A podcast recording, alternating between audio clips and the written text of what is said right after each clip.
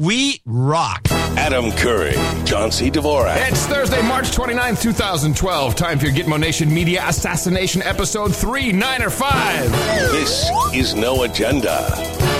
Prepping for extreme event attribution here at Camp Mofo in the capital of the Drone Star State, Austin, Tejas. In the morning, everybody. I'm Adam Curry. And plain and simple from northern Silicon Valley, I'm John C. Dvorak. It's Crackpot and Buzzkill in the morning. With a stinger. It's the stinger. All right, just for everyone who's been complaining. In the morning. There we go. we need to do more in the mornings. I for, I didn't notice that we'd stopped doing it. Well, we used to use it as the punch as the approve the it was used as the oh Rim- that's rim funny shot. I approve that joke Yes, very, very good joke. In the morning. Exactly. which we've we've actually gravitated toward when something like that happens to this. yeah, which is uh, much more friendly, actually. Well, uh, in the morning is still cute. and it annoys a number of people, and we overdo it, so that's a good thing. Yeah. So, when, but when we underdo it, it seems to annoy people as well. Yes, you can't win. Yeah. Ah, I'm a little. I don't know. I'm tired. Why? I don't know. I'm just tired. Well, I was up late. I was up late. I was up until like 1.30, 1.45. You know, I get up at seven on show days, uh, which of course is uh, nothing. I get up at seven every day. yeah, I get up at uh, used to get up at four or five. You used to say. Well, I used to, yeah, w- when I was in California, so this would be the equivalent of me getting up at five when I was in uh, on the West Coast. So now I get up at seven, but then I stay up Oh, that's like right. Because you're not doing the show at at, at the same time. Yeah, you're No, doing it at it's it's 11. nine a.m. P- P- Pacific time. But what is it there? Noon. it's uh, we're, it's about time for drinks. It's happy hour here. it's always happy hour in Austin. Uh, no, but I oh, there was like there was you know there was a lot of C-SPAN this week um, that I felt quite obliged to watch.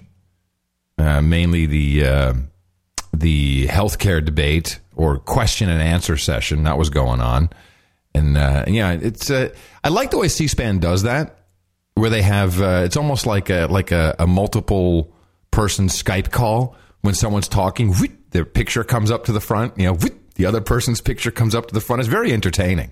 Yeah. Well, as, as it gets. Yeah, six hours of it. Mm, mm, yummy, yummy, yummy.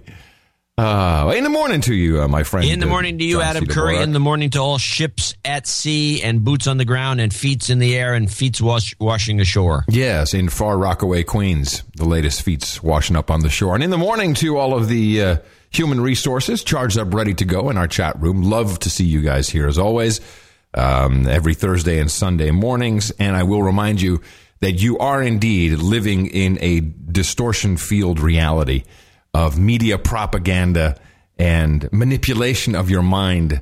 And the only time you can surely escape it is these uh, two and a half hours when you are with us as we hold your hand and you feel like you understand it all and you have clarity. Which would be weird since we don't really get it either. I well, just talking to you makes me feel much more clear. Like how? Yeah? yeah, How's that work? yeah. Well, I don't know. So, um, part of the uh, the reality distortion, which has just been quite amazing to me. And uh, I, by the way, I looked at the numbers for CNN. Man, these numbers are down forty percent year over year. And on average, there's hundred and fifty thousand people watching CNN. It's pretty low. It's very low. That's like nobody. You know, Fox, Fox doesn't have much more really. Well, they got about 450. yeah, but that's the, well, the prime time hours. They do better, obviously. Yeah. Um, and uh, but you know, even uh, Anderson Pooper, uh, Erin, Erin Erin Burnett pulls in like a quarter million. I mean, it's really nothing. But what what it does give us is it gives us all the talking points of the of the matrix that, are, that is being uh, broadcast into the universe. Because otherwise, you know, you got to sit through a whole bunch of annoying things on NBC, ABC, CBS. It's all the same stuff, though. It's all coming off the same memo. Yeah, not only is it more concentrated on these stations, but it also repeats itself a lot, so you don't you Right. don't really have to listen twenty four seven to get the meme. Exactly, exactly. So this uh, Trayvon Martin thing is just uh, is being pushed so hard, and um, uh, Bill Maher was on. Uh, I'm not quite sure how this works. Bill Maher was on uh, the Dr. Drew show on HLN, which is has even less viewers than the regular CNN. It's the headline news, which unfortunately a lot of young people watch because they figure, hey, 20 minutes, I'll know everything that's going on. Yeah, but they don't even do that anymore. It used to be, if you used to watch that thing 10 or 15 years ago, it would be a, did you, that be that one brunette staring at the camera. Yeah. And then they'd run the same, they'd run a news hour. Yeah. And then they'd start another news hour, the same one, and then Right. over and over, and they'd update during it. And it was, you could actually get a day's worth of news in an hour, and then you could turn it off. Well, whatever you consider news. Well, I mean, their news. I mean, yeah, the, pop news. Yeah, pop news. That's what it is. Pop news. So Bill Maher is on, and of course, Bill Maher is uh, completely compromised. We know that Yahoo paid him a million dollars to launch their comedy channel, and uh, that was that big fake check that he had on stage, giving it to the Obama super PAC, which is a great deal for Maher because he gets to write it off. You know, no skin off his nose, and he looks like a hero. And Because let's be honest, if it was really his million dollars, I'd be doing it on my own show. I wouldn't be doing it on stage at the Yahoo opening of their comedy channel. How about you? I agree. Yeah. So we know that's a scam. So he's in the pocket and he has to weigh in. And, um, well, let's just listen to this. And then I want to interrupt that with something very interesting that happened on CNN. This, of course, is about uh, two things. He's propagating the meme uh, like a good little slavelet uh, racism and gun laws. Okay, of course, that's the Trayvon Martin case. We've been talking a lot about that. A tragedy. Is this about racism? Of course. I can't believe we're even asking that question. Yeah. Uh, how could it not be? Uh, if the p- positions were reversed, if it was a, a white kid who was shot by a black guy, you, th- you think we'd be in this What if it was situation? So this I find very interesting because I, this is the meme that's being propagated. If it was the other way around, now, first of all, this was not a white guy. This was an Hispanic guy. So it's not exactly the same thing. And I think there's lots of black on Hispanic, Hispanic on black violence and crime that we don't hear about. But this is the thing that is now being propagated. And we had a major script mess up on CNN. I don't know if you saw this, John. Uh, someone tweeted me. Uh, of course, it's nowhere to be found in the archives. Luckily, uh, several of our human resources pointed me to a YouTube video of someone who taped this off of their television. So the audio is a little low, but I've cr- I've done some filtering, cranked it up a little bit. Where um, ah, who's the who's the ditz on CNN? Uh, it doesn't matter. That's kind of an open a question. very open question. yeah, she's on uh, middays before Don comes in. Anyway, so she's talking to uh, Congresswoman Corrine Brown of Florida. And Corrine Brown is a very interesting character to look at. Uh, she has, uh, well, forget about appearances. She's very interesting to look at. African American Congresswoman from uh, Florida, and um, Brooke is her name. Brooke goes off script because she hears the representative say something along the lines of, "Hey, you know." You know, just like, oh, if this is the other way around, it would be very different. So she says, hey, wait a minute. So would it really be that way? Would it be the other way around? And Kareem Brown slips up big time. One of the funniest moments in television. is concerned about this case if Trayvon wasn't black. Let me let me tell you something. We had an incident in my area where a young white female was um, uh, murdered, and I was just as concerned. Absolutely, I care about all of the children. You know, uh, you can make Brown, this. what was her name? So, so here's where it went wrong. So she says, "Hey, we had a, a white white female here who was killed in my district. She's from Florida, and uh, you know I was all over that. Of course, we didn't hear that. We didn't hear about any of it. And then Brooke slips." And she said, "Oh, what was her name?" She's like trying to be a journalist all of a sudden. It's like, no, no, you got to stick to the script. What was her name? I want to Google that, see if I can find it. The answer? the young lady that got killed Yes, ma'am. uh, in, in Orange uh, County. What was her name? Yeah, yeah, the, the young lady that got killed. No, no. The, the point Do- of do the you matter is, I, I, I don't remember her name. but I'm all over it. You got to see her face. She's off looking to her aides, like you know, like.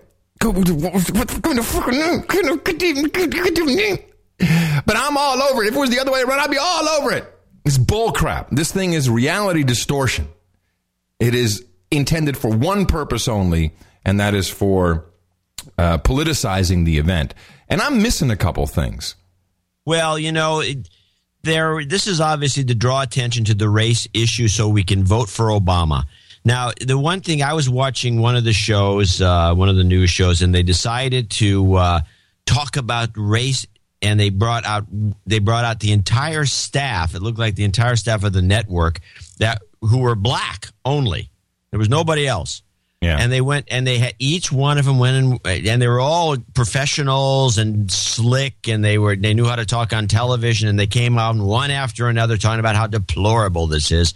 And the whole messaging here is to get people, you know, to say, "Well, you know, we have a black president and I wonder if that, you know, am I going to vote for the Republican because I because I maybe I harbor some hidden, you know, some deep racism. I have to rethink this and, and maybe I should reconsider, you know, voting for Obama." Obama again. I think this is strictly this is all orchestrated by the White House. Well, um, let me, if I was not And so, and what and wait just to, to add to my point, I you know I have the the Bobby Rush clip. yeah, I have it too, but uh, uh, I'll I'll play yours because you want to set it up. Th- this was Bo- quite amazing. Bobby Rush is in front of Congress and he starts to yak about this thing, and the poor guy, I don't know how he gets reelected. He can barely speak. And I looked him up. I don't know. Has he ever had a? a did he have a stroke? I have no Uh, idea. He's, a I, brain think, I- damage? I think he's just old. He just seems really old. He's sixty-five for God's You're sake. kidding me, really? He was born in 1946. Oh my goodness! Well, he yeah he he he acts like he's almost eighty. or ninety. So he Let's can't be talk. ageist, though, John. Let's let's be careful I'm what not- we're saying. You know, we're not being ageist. We're just saying that he's well. In this case, we're being ageist. Yeah. But whatever the case is, he's a mush mouth that can barely speak, and he comes out there, and then he's yakking away, and so he, and right in the middle of his speech, he pulls up a hoodie. now, actually, he takes off his jacket He takes off his jacket, And he's- and he's got his right hoodie the word- when he underneath. When he, uses the word clothing, he does. You can imagine him taking off his jacket. Q, By the yeah. time he gets to the word hoodie in this little speech, he's got the hood over his head, and then the chairman or the uh, the guy running that Yeah, the- house, the president. starts pounding him down. Hey, you can't do that. Can't wear a hat in Congress. And then they finally still wouldn't stop yakking. He started reading from the Bible, which is nuts. And then so the guy finally says the the, the speaker the, the the representative's not no longer recognized. And when they say that, they killed his mic. And well, oh, well, let's play this. And uh, I also want you to know when he puts the hood up. Did you also notice he changed to dark glasses? Yeah, he went wore his dark glasses, so he looked just like the Unabomber. is indeed an American tragedy. Too often, this violent act that resulted in the murder of Trayvon Martin is repeated in the streets of our nation. I applaud the young people all across the land who are making a statement about hoodies, about the real hoodlums Hoodlums. in this nation, particularly those who tread on our laws, wearing official or quasi official clothes. Racial profiling has to stop, Mr. Speaker. Just because someone wears a hoodie does not make them a hoodlum. A. The Bible teaches us, Mr. Speaker, in the book of Micah 6, 6 Hoodlum. Member will 8, sus- the member will suspend. these words, Shut up, the slave. member will these sus- words. He has member- shown you, O man, The member will what is suspend. good, the chair must what remind does not, of clause what does 5 the of Lord Rule require of you, but to do Members out of justly and to love mercy and to walk humbly with your God. And in the New Testament, Luke 4, 4, 18 to 20 teaches us these words. The Spirit of the Lord is upon me suspend. because He has anointed me to proclaim the, good news to the poor. He has sent me to proclaim freedom for the prisoners Member and the is recovery of sight to the blind, to set the oppressed free. Shut off his I mic. urge all who hear these words to heed these lessons. May God The bless is no Trayvon Martin's recognized. soul, his The family. member is no longer recognized. I don't recognize you. The chair will ask the sergeant at arms to enforce the prohibition on decor. The core. Yeah, and then it's like under Then they section shot the long shot again, and Rush was gone. They Yeah. hauled him out of there. So it looks like he did have a uh, he had brain surgery for a tumor in 2008. Okay, well, that would explain. That would explain the uh, the speech pattern. Um, but you said something interesting just before we went into the clip.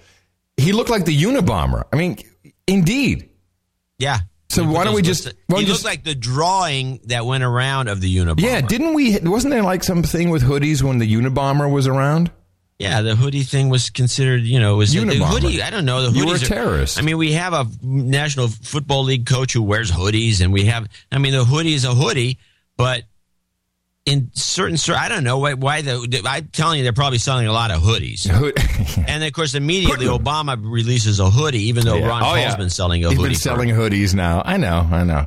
You so know, legit- I mean, it's like great for the business of hoodie makers. Here's the thing, though, that I'm. You know what I'm really missing because I, I scan all the channels. I'm missing um, Trayvon's classmates. Where are those interviews? Um, his teachers. I'm not seeing any of that. Did I miss it? Was there a funeral? Did we have a huge vigil at a f- funeral? Did I just miss Uh, it? Trayvon's out of the picture. we don't care about him. Oh, okay. But I think it's I think there's actually something much worse going on, and and this plays into the uh, Supreme Court um, and their six hour hearing on uh, the l- constitutionality of forcing the slaves of America to buy insurance, uh, health insurance. Or else. Right. Now, if you um, immediately on the first day, the very first day of uh, of the lawyer speaking, here's the kind of news that was all over the place. This was a train wreck for the Obama administration. this wreck. law looks like it's going to be struck down. It's dead. It's horrible. It's not going to work. Everyone's like, the, "Oh, we can't believe the the the uh, Verrilli, the uh, who was you know speaking on behalf of the government, you know, the attorney, uh, solicitor general." He's horrible. He was stuttering. He was he was no good. He was it, it was going nowhere. It's all horrible. It's like, I think, John, that uh, at this point, the reelection campaign, scampaign of uh, President Obama is more important to him than anything. I believe they actually want the Supreme Court to throw this out, to say it's unconstitutional, so we can have a war on health care this summer. We'll mess it all up. People won't be getting help in emergency rooms. Oh yeah, no, and, uh, then Obama can throw it in the Republicans' face. Yeah, and he'll say, "See, this is what exactly. See, this is what you wanted. This is what you and wanted." meanwhile, Romney's between a rock and a hard place because he's the one who is the who is you know did Romney care, which is a very similar type of uh, uh, although it was more socialized medicine or more. Well, in fact, in fact, the spokeshole, uh, it wasn't Carney, it was his deputy spokeshole, his spokeshole light. He kicked off the whole press conference uh, the other day with, oh, just so you know, this whole thing was all invented by the Republicans. So I, I, I really, I think that this summer we're going into racial warfare, healthcare warfare. So it's just, so people are just, you know, they're going to be bopping each other over the heads in the streets and you can't get your head sewn up. I mean, it's just going to be nuts. yeah, it's going to be nuts. Yeah. So I so just briefly on this because I got one clip from these six hours that I thought was interesting. Uh, this is Verrilli. You found some because Yeah. I've been listening to that Yeah. thing, and it's like, I, I mean, I like Scalia when he said the one thing I like was, "I'm not going to read this 2,700 page document. I haven't got time for this bull crap." yeah, leave that to Curry and Dvorak. They like that stuff. Let them read it, which we did, and we found a lot of stuff in there, if you'll recall, um, including None the of it good, by the way. remember the 1099 provision. Remember the well, there's all there's still They the pulled, luckily, they, would everything that was discovered like that was pulled, Pulled out, out. The 1099 thing was ridiculous. yeah, which What's meant, it doing in there? Well, there's there's other things. There's the uh, the embeddable uh, RFID chips. There's a lot of good stuff in it. The mark of the beast is coming. The prophecy, we're living it. But here's really, and he screws up so so badly. I mean, I'm not a lawyer. Uh, I love reading legislation and legal documents, and I, I think I could do better in front of the Supreme Court. First of all, I'd be like, "Hey, Ruth, you're hot, you milfy," and I'd I'd have her on my hand right there. Yeah. So Yeah, here's that would work. Here's really, and uh, actually, it's um, uh, Kagan starts off with an interesting question. Go ahead. the nature of the representation you made, that the only consequence is the penalty. Suppose a person does not purchase insurance, a person who is obligated to do so under the statute doesn't do it, pays the penalty instead. And that person finds herself in a position where she's asked the question, have you ever violated any federal law? Would that person have violated a federal law? No. Our, our position is that the ans- that person should give the answer no. A- and that's because. That if they don't pay the tax, they violated a federal law. But as long as they've paid the penalty. If they've paid the tax, then they're in compliance with the law. Why do you keep saying tax? That's Scalia. if they pay the no, tax that wasn't penalty, Scalia. That was. Uh, I thought it was. Oh no, it was the other guy, the bald guy. Yeah, yeah. they're in compliance with the law. Thank you, Justice. So so here so here's what to, a couple things come out of this. One, Verrilli keeps calling it a tax, which is exactly what he's trying to prove it's not. He's tr- right. I mean, this is ludicrous. I mean, how It's bad can you get it? But it, and, and then they go on for Well, hours for the about it. purposes of her question, which was very interesting. Very good question because you have he he has to make it a tax, otherwise, then her then what she says is valid. You're violating a federal law. it's a felony, in fact. Yes, so, so it'd be a felony, but but if you pay, and it wouldn't be a fine because a fine would be part of a Exactly. violation process as opposed to a tax, which is just part of the uh, doing business in the country as But a, as but a, he uh, but he played resource. his hand by calling it a tax consistently three times after that. Call if you don't pay the tax because Oh no, he made a strong point of it. But it uh, yeah was it Brennan Brenner Brennan? I don't know. I'll get his name. Hang yeah. on. Oh, the other dude. Yeah, the bald guy. Yeah. He's always Breyer. talks No. very. He's he. I was listening to him. He's like a very, uh, uh, you know, very slow speaking erudite. And when he's, he's the guy's very full of himself. I've seen him on a number of. Uh, Well, if you got to wear that dress, you might be full of yourself too. well, yeah, I, I probably would be. I'm full of myself now. But but the point is, if you if you refuse, that's a felony, and a felony is punishable by two hundred fifty thousand dollars in fines and ten years Stephen in jail. Breyer. Breyer, right? That's why I said Breyer. Breyer. Um. So yeah, I mean, it was like the guy was brought in to throw the fight. He was so bad. So well, you have to wonder what their what their actual basis for argument is. I I couldn't figure it out. I gave up. Hmm. That is a good clip, though. By the way. And uh, and I was just discussing with Miss Mickey last night. I'm like, you know, uh, if this thing were to happen, eight percent of your income goes to uh, Insurance companies. Eight percent. Huh. Sounds about right. Eight percent. Wow. I said, I'm going to throw you around, break some bones, get my money's worth. This is no good. Well, that is one of the problems when they when they've created a system that is now overpriced and a ripoff, a scam. Uh, people now would bur- overburden the system. They want to get their money. This is a fact. Fact. I mean, fact. They go to the doctor when they don't need to. They they they, they feel obliged to use you know to to spend some of Right. this money that they get from the insurance companies in at the drop of a hat, and uh, so they you know they're they overload the system. It's terrible. It's a bad thing all around. You know, should- I don't know. And people always point to Europe, and say, "Oh, look at how it's going there." Uh, you know, Mickey's friends were over here uh, two weeks ago, and uh, one guy, he's a um, not a gynecologist. Uh, what's a skin doctor? Dermatologist. Dermatologist. Yeah, gyne- everything to you. is a gyne- gynecologist doesn't make any difference. And uh, so here's how it works because they they now they basically have the system that is trying to be implemented here. That changed, uh, I think, three or four years ago in Gitmo Nation Lowlands, better known as the Netherlands. Um, and everyone had to get their own insurance company. And of course, premiums went up. We've already seen that happen. And what it is, is the insurance companies no longer, uh, it it just became so complicated, they didn't want to pay per patient. So what they say is hospital, hospital, here's uh, your annual budget. Here, you know, so I'm just going to make up a number. Here's uh, $10 million for you, hospital. And uh, you can spend that however you want. So internally, immediately, there's all kinds of fighting going on between surgeons and the dermatologists and the gynecologists, who's worth more, et cetera, et cetera. At the end of the day, he winds up being able to work only three days a week because then he's basically spent his budget on what he can make as determined by the hospital who are paid by the insurance companies, which means they have to go and hire a whole second guy and sometimes a third who also are basically working part time. And You so know, and, and everybody moans and groans about the, it- you know the Republicans are taking this wrong. They they moan and groan about the government getting involved in the medical system. The government's not involved. They give it over to the insurance companies, they're, and they're a huge labyrinth of middlemen. Yeah. So that all the prices have gone up because the insurance companies are taking profits. They're public companies; they have to make profits, so they so they gouge everyone they can. They have a huge bureaucracy within their own organization.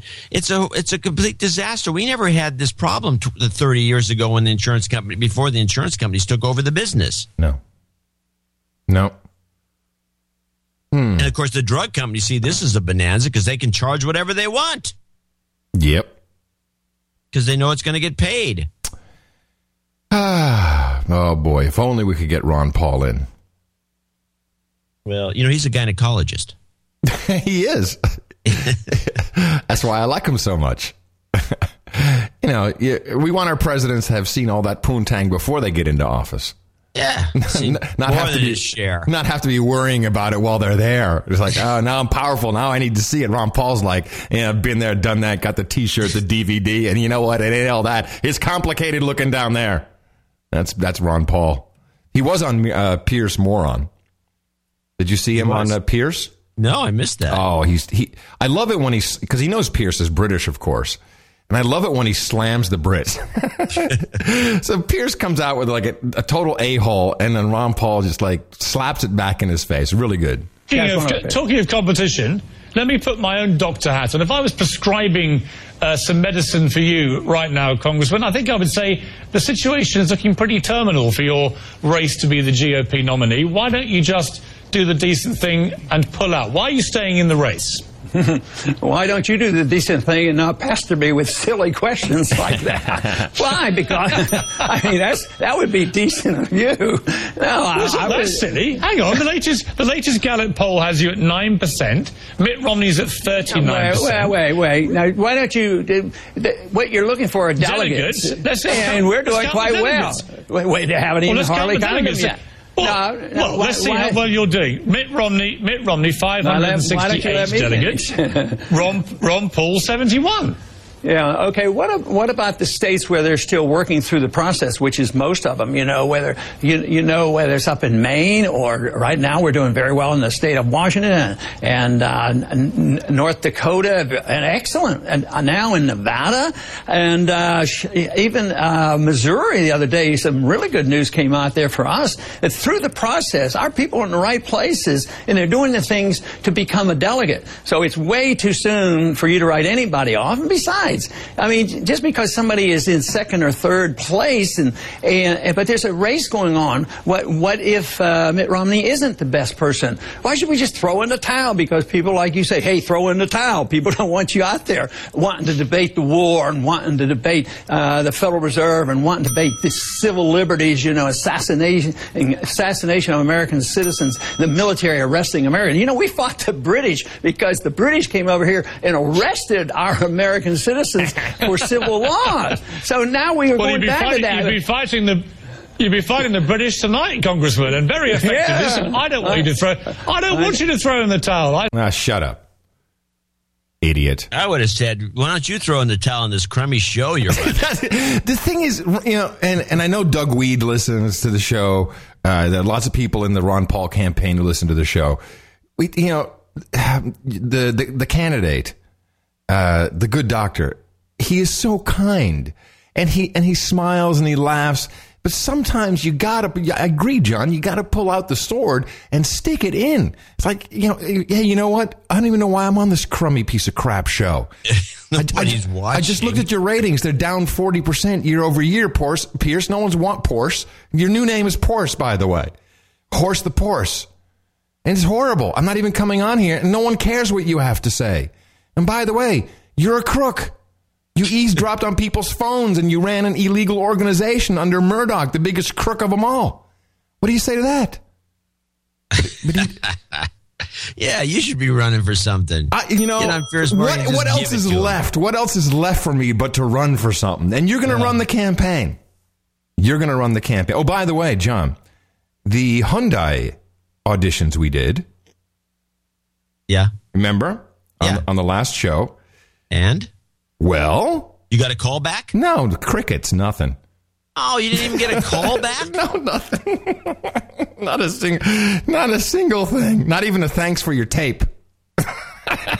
Well, you know, I, I, wanted to mention this because before we go to our little break for to thank our producers, I did find a commercial from Toyota. Maybe this is the reason that you didn't like your surfer voice, where they, they, they do the whole commercial and then they cut to that voice, the Oh, voice I want you to do, the vo- the money voice. They rip me Even though off? In the olden days, it used to be a big deep voice, used to be the money voice, but this voice is right. the money voice. It's getting crowded at Toyota's number one for everyone sales event. Why?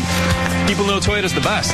2012 Toyota models have the best resale value of any brand. Get according ready to Kelly for it. Blue Book's Plus, every new Toyota comes with Toyota Care. Complimentary maintenance plan with roadside assistance.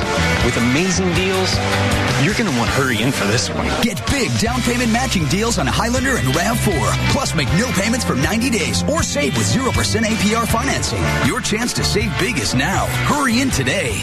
Yeah. Now, mine was definitely better.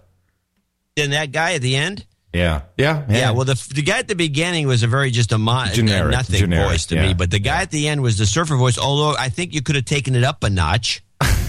Well, whatever we did, we didn't. It, it got zero results. Okay. I think that's the voice to go with, though, because that voice is, is. I've heard that voice. I'm a couple of years ago on the show. I brought out one. Of, that's when I discovered you could do that voice. Well, let's let's listen, let's some listen one more time. Let's listen. Adam one Curry, more. Vox. Let's just make sure we know it's good. for Hyundai South Central May June. In fact, I even put, even though it was the second script, I put the surfer dude first on the audition tape, just to make sure they heard it. Event. Yeah, good. Kick savings into overdrive at your Hyundai dealer and get a 2012 Santa Fe for 0. Point. I played that for Mickey in bed, and she wet the bed. She's like, she's like, that's so awesome. She said, you, you nailed it. You nailed it. Crickets. Let's just face it, man. Let's face it. Uh, maybe the cycle time. You know, these are big companies. Cycles are really long. Yeah, sure. Maybe a month before you hear back. Sure. No, no, no. And what's going to happen, this is the worst thing about doing these auditions, is then you see the commercial, because these are all national spots. You know, I see the Sprint commercial, I see the, the, the Old Navy commercial. And then every, you, you turn on the television, it's in your face. Loser. You didn't get this loser. And you hear this, this guy with this sappy voice who did get it, who's rolling in the dough. I mean, you know, a national spot like that could be like 30, 40 grand in a year. Yeah, It's huge Yeah, money. Big money with that. Well, of course, it's very competitive too because of the money. Okay. Well, we have a few people to thank uh, for keeping us on the air. Uh, we have an executive, a couple of executive producers, and a uh, slew of associates. Nice. This uh, show. So let's start by thanking uh, Patrick Bennett or Barnett. I'm sorry, Patrick. Uh, Patrick Burnett in Incline Village, a tax Oh, haven. Yeah, it, it That's is. where you go. You don't want to pay taxes to California. You know who, who Uh, lived there? Um, David Coverdale and Tawny Kitaen. I visited him there once in Incline Village. Yeah, it's beautiful there. Well, actually, as far as I know, Bill Losi, very famous Silicon Valley personality, lived there. Yeah. And he says, uh, I call him a ring hoarder because he says, "Send me a ring." Because oh, that's right, because we're ending him at the, at the end of this year. Yeah. The way PayPal messes up so much, I wasn't even sure you'd see whatever I put in the box. By the way, I have a real message. I'm a huge fan of the show. Hope you two can keep it going for a long while. Yet, don't be afraid to to do up the crack pottery harder. It's as much fun as media dissection. I don't uh, need any karma, no de-douching or anything. But if you wouldn't mind giving a shout out to the No Agenda artists, oh, that's very nice. They deserve it. I wish I had their talent. They do a great job, and we agree with that. Yeah, so let me give the artist uh, some karma, even though he, he's not requesting it. Uh, our artists uh, really do a great job. No Agenda Art Generator.com is where you can always upload your art. Go take a look at all the pieces that are created. And here's some karma for all the artists. You've got karma. Thank you so much. And thanks so much, Patrick. That's great. Appreciate that executive producership. Chris Wolf in Mooresville, Indiana, came in with eight hundred and twenty-six dollars. Actually, twenty six fifteen. I don't know. I think JC put this used microphone. What am I supposed to do? No, he says memo, read letter aloud to listeners, use microphone. What does that mean? It- do you have Anyway, a letter? it. He's, he sent a long note in. I'm going to read it, uh, and I'm only going to read parts of it. I'm sending this. Uh, he sent us actually a couple of uh, five dollar bills, one from New Zealand and one from Australia, which are very interesting bills because they have holes punched in them with cellophane and something printed on the cellophane over the hole, so you can see through these bills. I've never seen these bills before.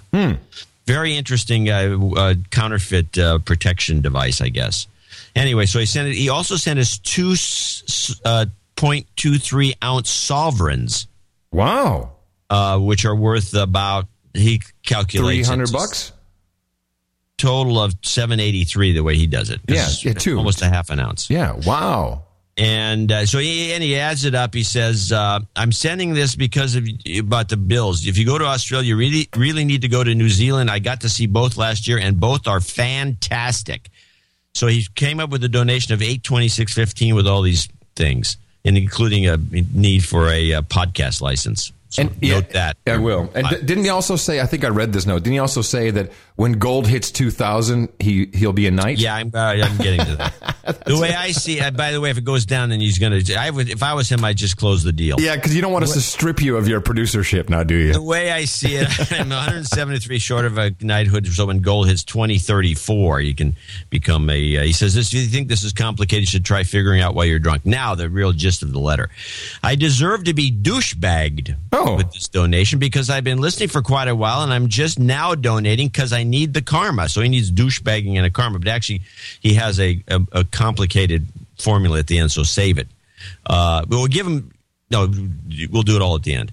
Um, he needs karma is uh, Carter and Deb Hutchinson from Zydeco's Cajun restaurant right here in my town. Turned me on to the show, and now my favorite way to listen is I put an Android phone in a Ziploc bag. Listen while I take a shower. I got to try that. That sounds good. if you guys go to one show a week, then my shower frequency will diminish, and that's not good for anyone around me. I recently retired, and I'm now going to try to pursue a career of a pauper musician that's trying to just get by. And you can see my stuff at chriswolfsongs.com. That's Chris Wolf, W O L F. It has a link to the greatest podcast in the universe. We thank him for that. Uh, also, a couple years ago, my smoking hot, hot wife's son had a buddy that said she was a MILF. She had never heard that term and got confused. She came home and told me that her son's buddy called her a mofo. no, doesn't even sound like MILF. No. So I would like an adios mofo, and that's one hot mill for the, her, then wrap it up with a karma. So here's what he wants. He wants a, if, if you can do it, a douchebag, adios mofo, one, one hot MILF baby, which is the little kid, and then the karma. Can you do that? Okay, just give me the sequence again. So it's Okay, uh, douchebag, yeah, adios mofo, yeah, the baby saying the hot MILF, yeah. and a karma shot. Okay, let me just uh, grab it all here. So we've got We only do it for the big dough. yeah, yeah, clearly. All right, let me see if I can do this. Uh, so it's mofo. Okay, Douchebag. Adios, mofo. That's one hot milk, baby. You've got karma. nailed it. Nailed it. Outstanding. That's what I do. That's entertainment. right there. Not for everyone, by the way, according to my inbox. Yeah, so what? I'm never going to listen to the show again, man. Uh, you play that MILF stuff, man. My son walked in, heard milk. We're requesting it. We're not playing it on our own. We do. We work for the, for our producers. That's they right. tell us to do what, and we do it. There you go. They- That's that's the correct answer.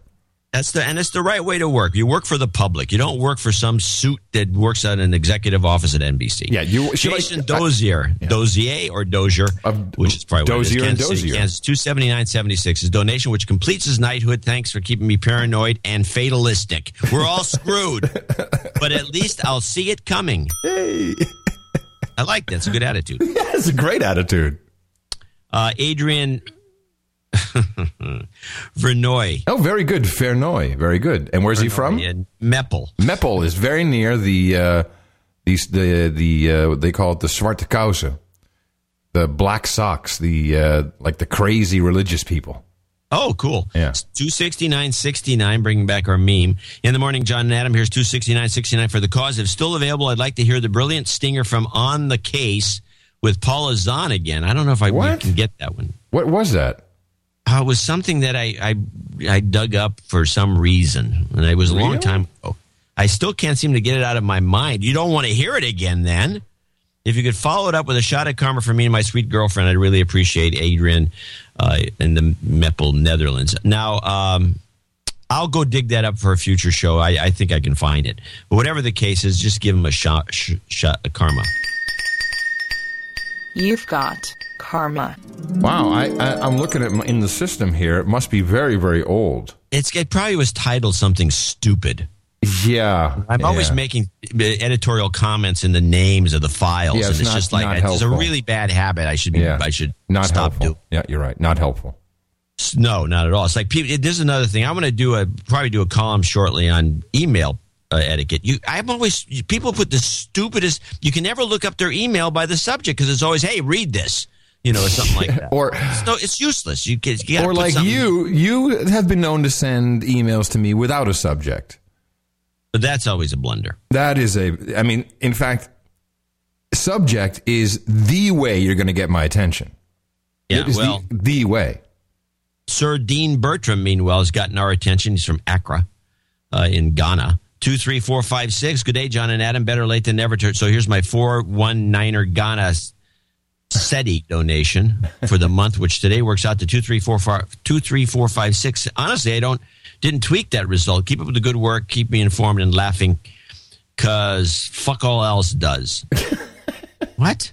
Who cares? I love. Thank all you. the best from the Thank you, Sir Dean. Sir John Smith from St. Petersburg, Florida, nice town. Two hundred dollars. Uh, sorry for the dro- drought. Uh, yet another argument with the IRS and a home improvement project that ran amok thrust me into the depths of douchedom. I should never. I should deliver a third night or abstain a second knighthood in the next few no- months. Need some de-douching karma after licking my IRS slave wounds. You've been de-douched. You've got karma. Tight. And those are our executive and associate executive producers for show uh, 395. Uh, you can go to Dvorak.org slash NA, channel Dvorak.com slash NA, noagendashow.com and noagendanation.com and click on the donate buttons there if you can't get to uh, Dvorak.org. Dvorak.org slash N-A. And uh, before we uh, move into the next portion of the show, we just had two quick little uh, PR mentions. Actually, I saw someone with the Curry Dvorak drone T-shirt that uh, I'm waiting to see. He silk screens them himself. Send me a picture of them. They're just beautiful, John. And hopefully, we'll be able to uh, get those uh, maybe at noagendanation.com. We do have uh, two, uh, as we're kind of winding down the domain name forwards as well, because you know these things are now expensive. They're like ten bucks, and uh, we, we'd rather just have the money. Um, but forwarding to noagendashow.com, pipelinesforprosperity.com, which I think is a very good. Uh, That's a good one, yeah. That's something we might want to do something with. Yeah, there's a bunch of them we need to do something with. Well, how about this one? Uh, the Associated Forces of Adam Curry and John C. Dvorak, the domain name is assforces.com. I like it just as a, as a short URL. I mean, just assforces.com. yeah, Art, you're a sick puppy in Lancaster. Yeah. Ass Uh, forces. Here they come. I think we just say, hey, hey, uh, you, uh, hey, this, this show you're doing, this podcasting, where can I? Oh, just go to askforces.com. Oh, all right. And uh, we profusely thank our executive producers and associate executive producers for keeping us on the air today. Uh, this is very, very good. I know you don't want me to be doing any more of these horrible surfer dude spots, but we will resort to uh, those types of measures if we if we absolutely must. But for now, we're feeling pretty good, and uh, we'll be thanking more people later on in the program. And of course, these are real credits, not like the phonies in Hollywood. If you want us to vouch for you, all you have to do is shoot us a note. We'll be happy to talk to anybody who needs it. And there's always our formula, which you need to go out and propagate. Our formula is this. We go out, we hit people in the mouth.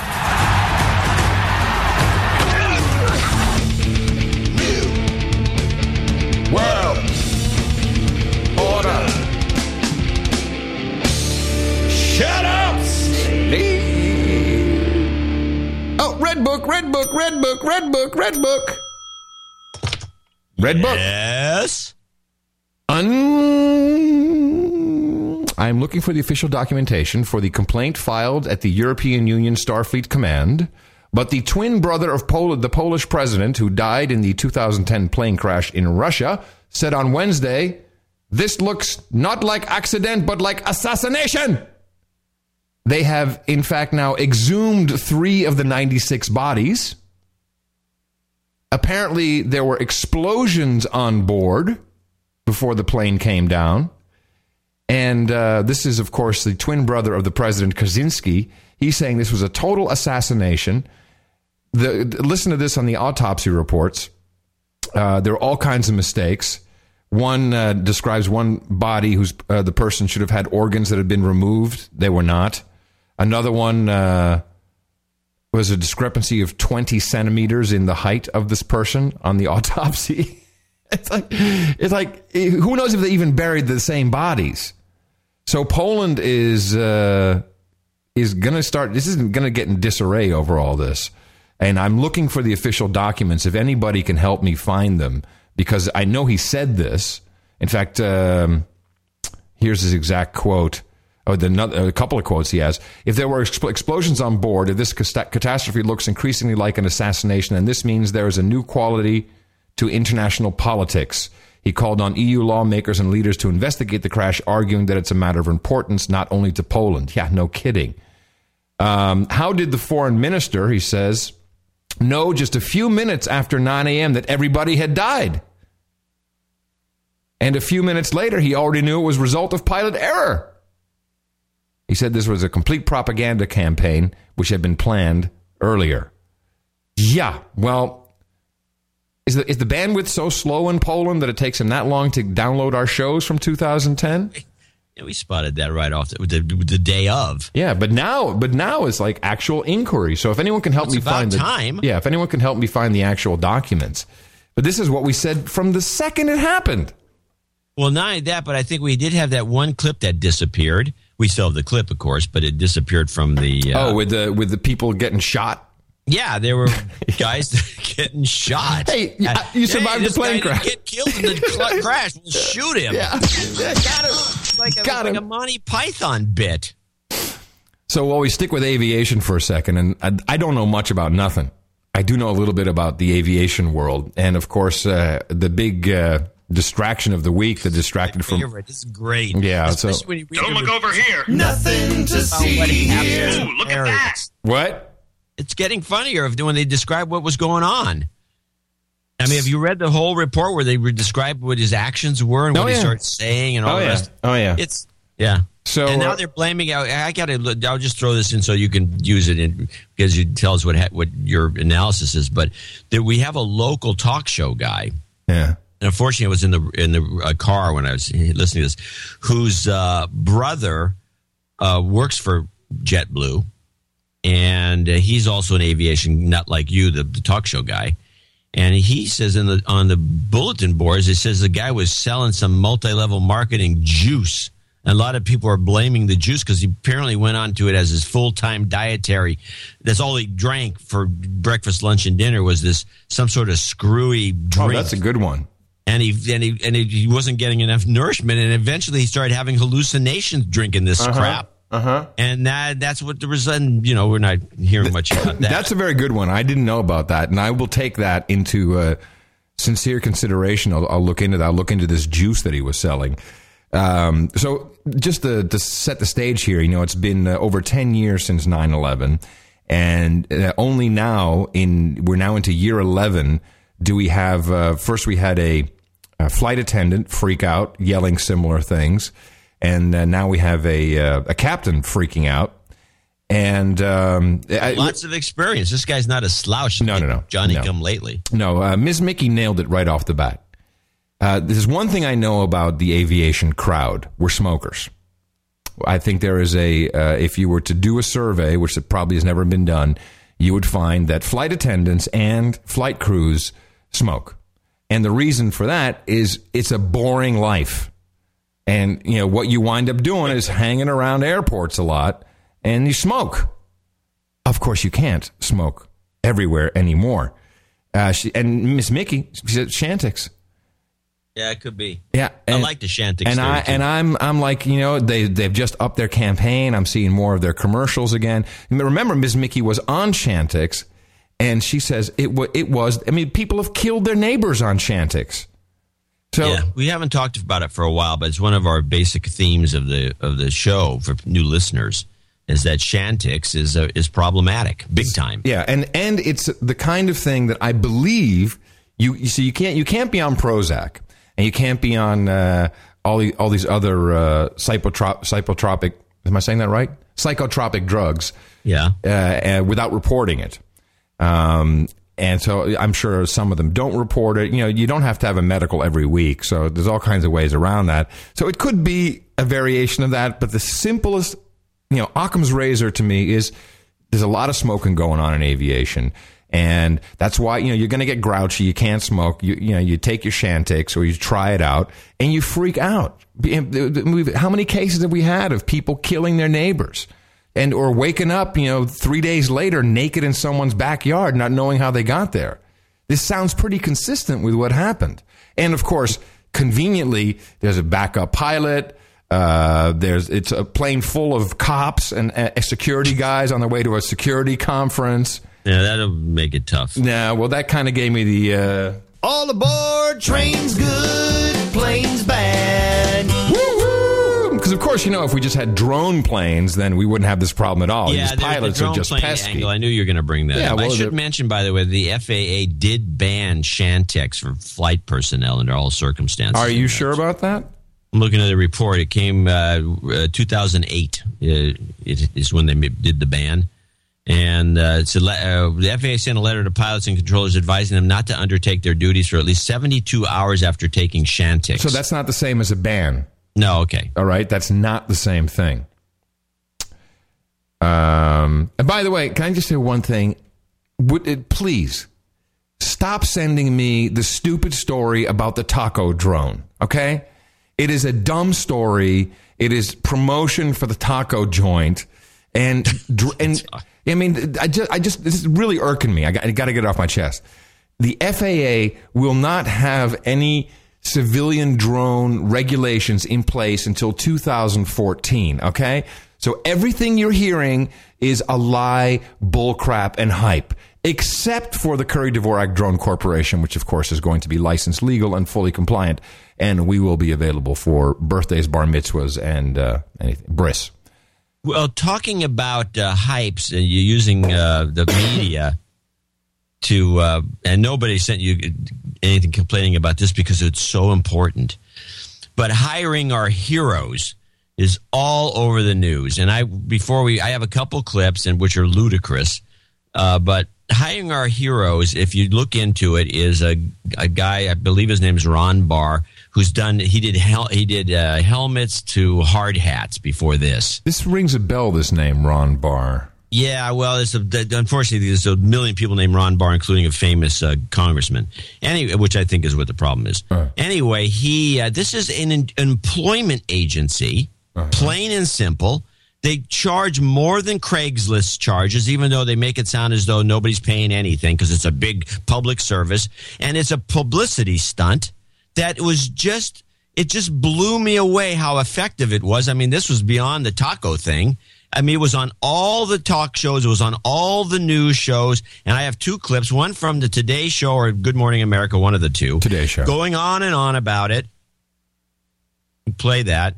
Also coming up this morning, we'll be talking about our Hiring Our Heroes initiative. is across all the platforms of NBC News. And where we're telling Americans to consider, especially companies, to consider hiring our veterans not just as an act of charity, but rather as an opportunity because these guys are coming back with so many great skills, these guys and gals coming back with great skills that can bring grit to our country's uh, uh, businesses. Anyway, this morning we're going to meet some of these veterans. Yeah, grit, this bring grit. You'll be broadcasting from the Intrepid probably That's good. Yeah, you we can need- kill we- that. we Now- need grit.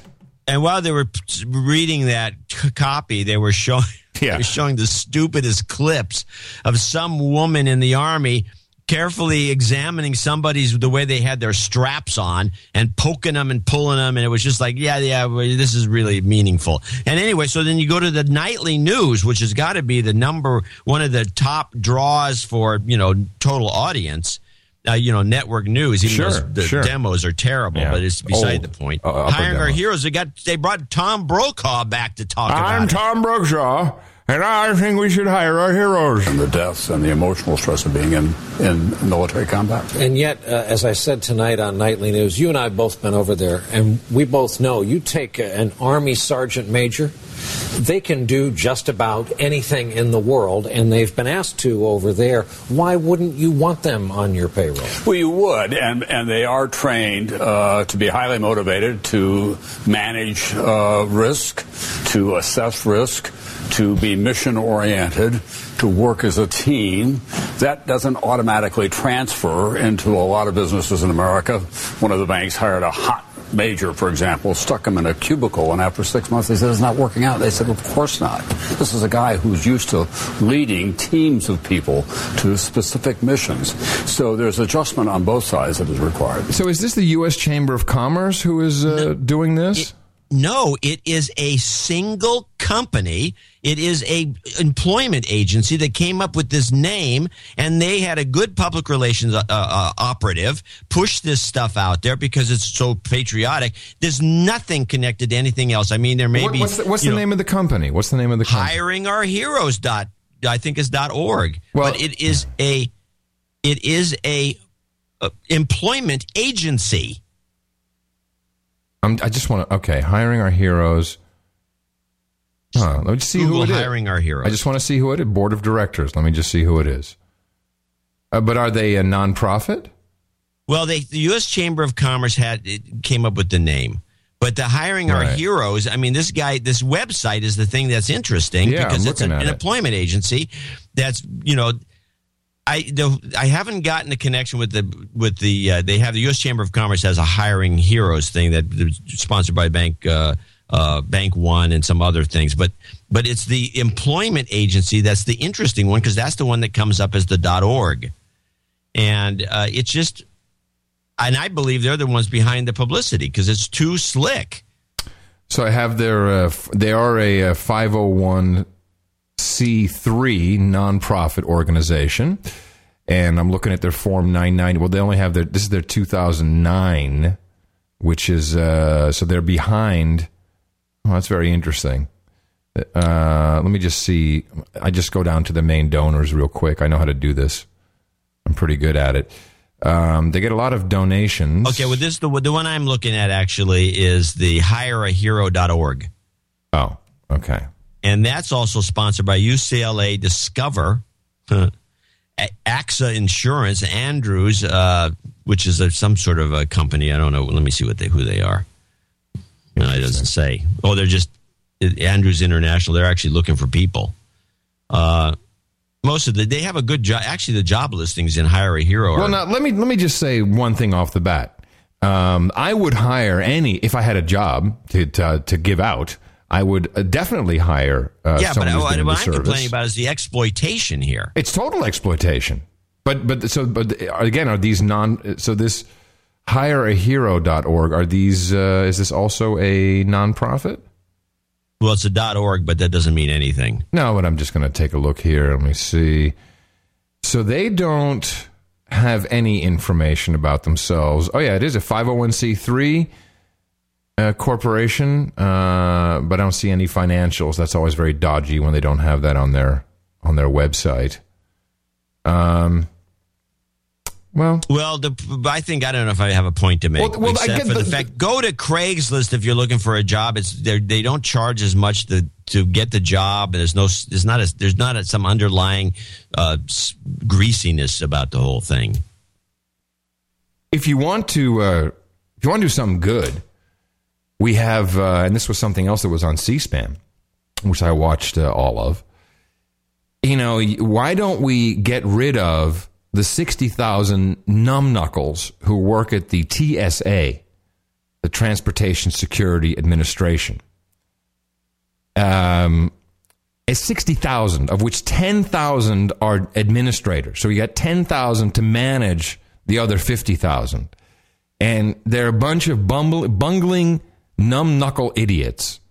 I would much rather, yeah, and you know, and put them in in their in their real uniform. I would much rather have military personnel who know how to do this and are consistent and actually do know how to treat human beings as human beings than the idiots not only who are working there but are running the joint. Did you catch any of this uh, uh, of the committee on the TSA? Oh, on, I missed on C-SPAN. Oh my goodness. Oh my goodness. Well, Is You're- there any new stuff that happened? It was uh, Um, c- c- two interesting things. Uh, one about VIPR Team, which I think is uh, interesting. Oh, yeah, but of that's course, always but of course, we know that Mica. The last time um, you had some clips when we had a previous conversation, and this was actually when John Pis- Pistole said, "Oh, I'm going to." You know, reorganize, make it better. It's all going to be fantastic. It's going to be great. and Mike laid into him again. Oh yeah, listen to this. But instead, as this uh, committee report today reviews, we have a number of programs that are so far behind. Uh, one that I'd like to talk about is the TWIC program, Trans- Transportation Worker Identification Card. It spent uh, hundreds of millions of dollars. Is it's still in limbo.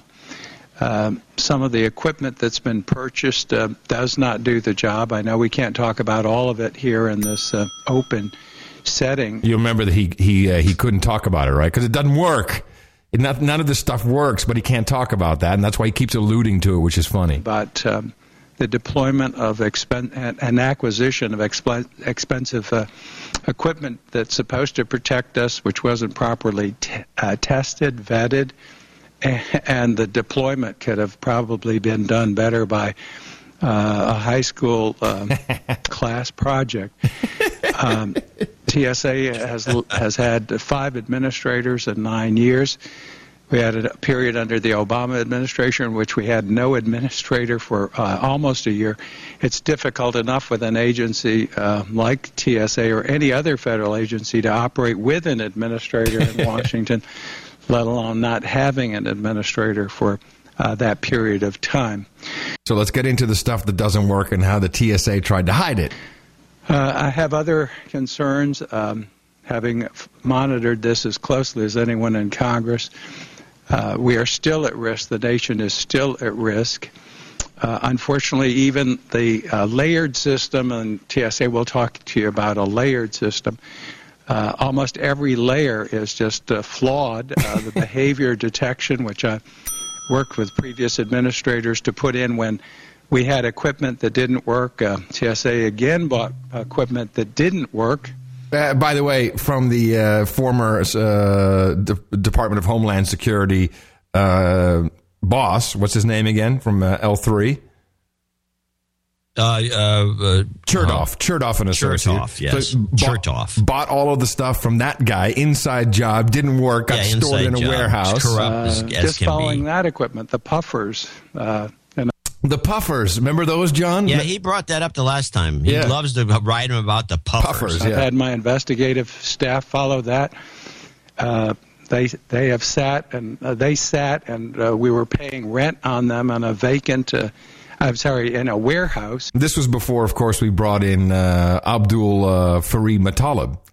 Remember, we had all that stuff sitting in the warehouse and we couldn't install it. It was nowhere to go. And then we had the underwear bomber, and then all of a sudden we had all this uh, advanced imaging technologies. And Mike Mica's laying it out very nicely. I'm not going to play the rest of it because he just goes into how angry he is about it. Uh, but he does say, uh, Mr. Nobody pays any attention to this. It's really pathetic. Well, he asked the, the greatest question. What is the real, the only question that matters? And it wasn't even his question that came through Facebook. What is the, what is the only question you want to ask of the TSA?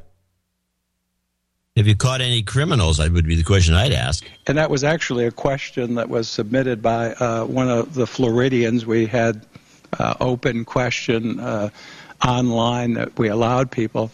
Uh, can you name uh, uh, any terrorists that you've actually stopped in the program? We're not aware of any terrorists uh, transiting a checkpoint where BDOs were actively working. We're not aware of any uh, terrorist uh, transiting the uh, videos or blah, blah, blah, blah, blah. Uh, no.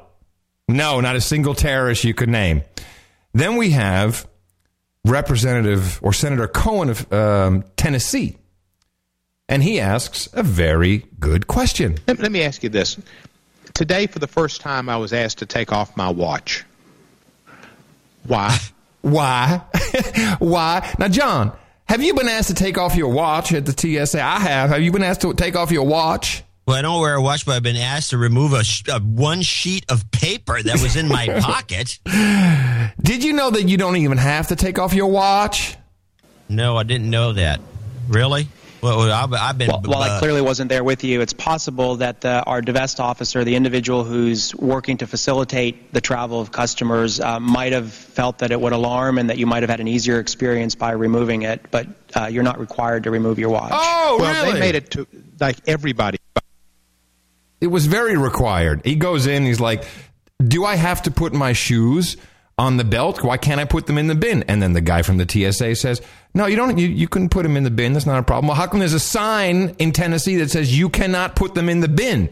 He says, But every place else makes you put them in the bin. This is, so this was a big point of what these guys were saying, and I thought the except for that a hole, that Democrat, I can't remember his name, um, old uh, old black guy with a big head. Oh, What's that guy. Uh, Cummings, I think. Cummings, that's it. Yeah, he's From always like- Georgia. he's like first He's a, the guy is a the guy is a pathetic shill. person for being Shill. a shill. Shill. It's, it's a- absolutely sickening. Shill. Why do they keep voting him in? I don't know. Now, now we have, and this is the final one I'll play. Um, Representative Blackburn, Congresswoman Blackburn, and she's, I think, from Tennessee. You remember last year they had the VIPR team stopping trucks yeah. on the Tennessee roadway? Yeah, for no apparent reason. So I've, I've clipped out the whole intro where she says the only thing they were, they had asked for permission. It went to her office. They were supposed to be handing out flyers to make people aware. That's the only thing. They have no training as federal law enforcement. They have no search uh, of vehicle training. They have no authority. The only thing they could do was hand out flyers. But of course, we know that's what they were doing. They were walking around, starting their stuff, and you're like, hey, I got a fake badge. You know, like I'm a hot shot. uh, yeah, I'm a junior GI man. You know, I got it in the cereal box. And she's got pictures, and she nails this Christopher McLaughlin guy from the TSA on the VIPR roadblocks. If you look at uh, these posters, I'll call that one Exhibit A. And if you were watching the video of this transaction, you would see that this individual who is designated as a TSA employee is walking around and inspecting the truck. So if they were supposed to be handing out brochures, what were they doing inspecting the truck and what type training do the TSOs and the BDOs receive to detect abnormalities or potential threats in semi trucks? Mr. McLaughlin? McLaughlin. Thank you. Uh, first, the exercise, or I should say, the VIPR that you reference in uh, your state of Tennessee was. Uh, it- it's important to know it was a joint training exercise with 23 different agencies. Can you even mention 23 different agencies? Are you Holy kidding? crap. 23? I mean, how many are there? Doing what? We- We're paying them? It's an exercise. Well, let's uh, continue to listen because it, act- it turns out there was only one entity authorized. There was probably wasn't even 23 guys in that exercise, if I'm not mistaken. So how do you have 23 agencies? No, there were a lot. There were a lot of guys there. There were a lot of You- people. you- were there that many? 23? Yeah, oh yeah, I'm sure there were. One from one from each agency, apparently. But it, as it turns out, there was only one entity that had the qualifications. That's the punchline, which you'll you'll love at the end of this clip. both federal, state, and local, where TSA was invited to participate, um, and by all accounts, uh, Shut up. The, the two or three day exercise went off uh, very well. It was um, an important Shut opportunity up. for us to build relationships uh, to ensure that in the event of a real national security uh, emergency, Shut we up. have the types of relationships in Sir, place. you're using my time, uh, but I would just ask what Shut type up. training do they have You're- to actually do these inspections and to detect the abnormalities that would be there on our nation's highways? Because they have no federal law enforcement training, correct? During this exercise, the officers did not conduct any screening of any vehicles um, or nor Okay, let me put up uh, poster number two. then why did uh, they ask to open the top of this, uh, the open this truck and look at this? Was there a specific threat to Tennessee highways on October 20th, 2011? And was there any intelligence suggesting that a suspected terrorist may be driving a semi truck across Tennessee? And uh, were there specific threats that were deterred by conducting this operation? While I can't talk about threats that might have been deterred, I can tell you again that this was a training exercise, uh, not an exercise based on active intelligence in the state. Okay. Okay, here it comes. Mr. Sadler, do you have anything to add to that? I don't know. No, ma'am. Nope. You don't? Nope. Well, are, uh, there again, I want to go back to this question. What kind of specific training do they have to be on the nation's highways conducting these kind of searches? Now, of all of these uh, 23 agencies, John, who do you think was actually had the uh, credentials to do this type of search? Can you just? I, I, I would either be, I would think maybe the FBI or Oh, perhaps no, the local no. police. Oh man, it's so much better than that. TSOs and BDOs do not receive specific training with regard to screening vehicles in the highway mode of transportation. The canine team that I believe that I see up there, although it's from a distance, appears to be a multimodal dog that is trained. It's a multimodal dog. He's trained. The dog. One dog The is, dog. is the leader. The dog. Take me to your leader. Woof, woof, woof, woof, woof, woof, in that mode of transportation. woof. yeah, that mode of transportation. So even though our words oh, Well, she just goes on. So the dog. It looks like we have a multimodal dog there. I got to get me one of those. Is that a full bred multimodal dog? Arf. What does that even mean? Mul- That means multimodal. you can smell, smell more than one thing. And you know these dogs are trained to lie. Yes, we know that for a fact. It's fact because they'll uh, lay on, you know, you give them a little signal and say, yeah, yeah, there's drugs it. in here. You Yeah. can bust it open. yeah, like they did with Yeah, Ms. the Mickey and dogs are trained to lie.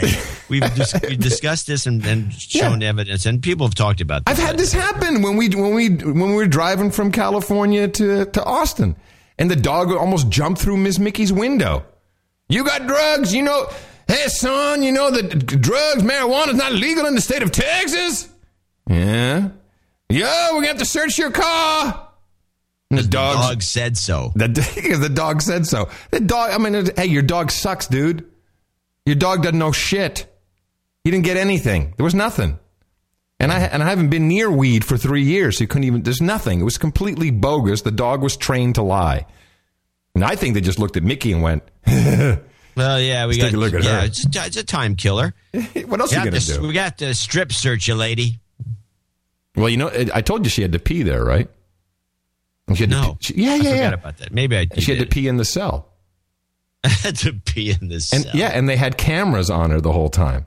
Really? Well, of course Oh, they these guys are a bunch of perverts. They thought they thought she might be, you know, dumping the drugs or something. I know. She's so innocent, you know. She like she didn't even think about that. Well, most Americans would put up with all this I'm like. Well, if if she was an American citizen, I wouldn't have put up with it. But you know, I, I, she has no rights as so I. I went to uh, well you're listening to C-SPAN I'm watching C-SPAN but I'm watching some of this crap that they show. And so I, I got this clip of a classic congressional vote. Now there was a big deal something you know it was one of those amendments to some bill and the guy yeah you guys no we can't do a voice vote. We have to vote. We have to vote on this. Well, does anybody agree? We must second them we got to vote. We must vote. So everyone gets their name on there right? Yeah. so here's the results of the vote this vote, the yeas are zero and the nays are 414. The amendment is not adopted. Zero. The guy didn't even vote himself. the guy who Mulvaney. It's Mulvaney from South Carolina. Why do you keep voting this guy in? Demands this vote. He doesn't himself even vote. Yes. It should have been 400 and against one, but it was none. What is this stuff, man? What is wrong with these people? How you know? I got to run. I got to run. I can I can do this so much better. And do I? Have, let me ask you a question, John, as a, a constitutional scholar. If I if I uh, run for Congress, and maybe I should run for Senate, I don't know, but Congress seems a little bit easier because there's more chance, more chance of getting in. Um, do, I don't have to. I don't have to be in Washington all the time, do I? No, of course not. But you do, but you have to be there. You don't have. In fact, you don't have to vote on everything. You don't have to vote at all. But uh, they they do hold it against you if you if the next guy comes. He never's there. He never votes. Well, could I do any good? I mean, would would it be any? Would it do any good if I was in there? Besides showing good that for the show. yeah, good point. Coming to you from the Capitol. That'd be kind of cool, wouldn't it? Yeah, I like to watch these very slow, the very slow corruption of Adam Curry. Oh, please. start- all of a sudden, you started becoming one of them. Oh, really? I it don't could think happen. so. It happens to all these guys. Nah. Look at Fr- Al Franken. The guy takes himself so seriously now; it's ridiculous. Yeah. He used to be joking around, say cute things.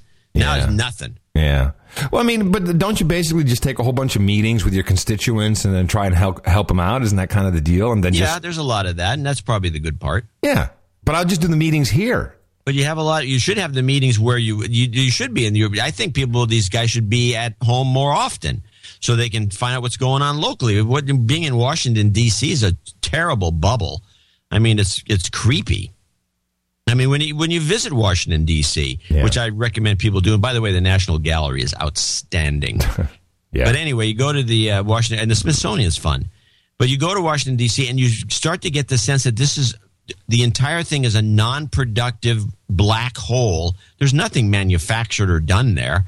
It's just a, and it's weird. It starts to it starts to make you, you know, you start to have ticks after you're there a few days. I, I well, can't stay I- there. For that's good because I'll go in having the tick. So that's yeah, that's good. well, who knows how you'd come out? that's good.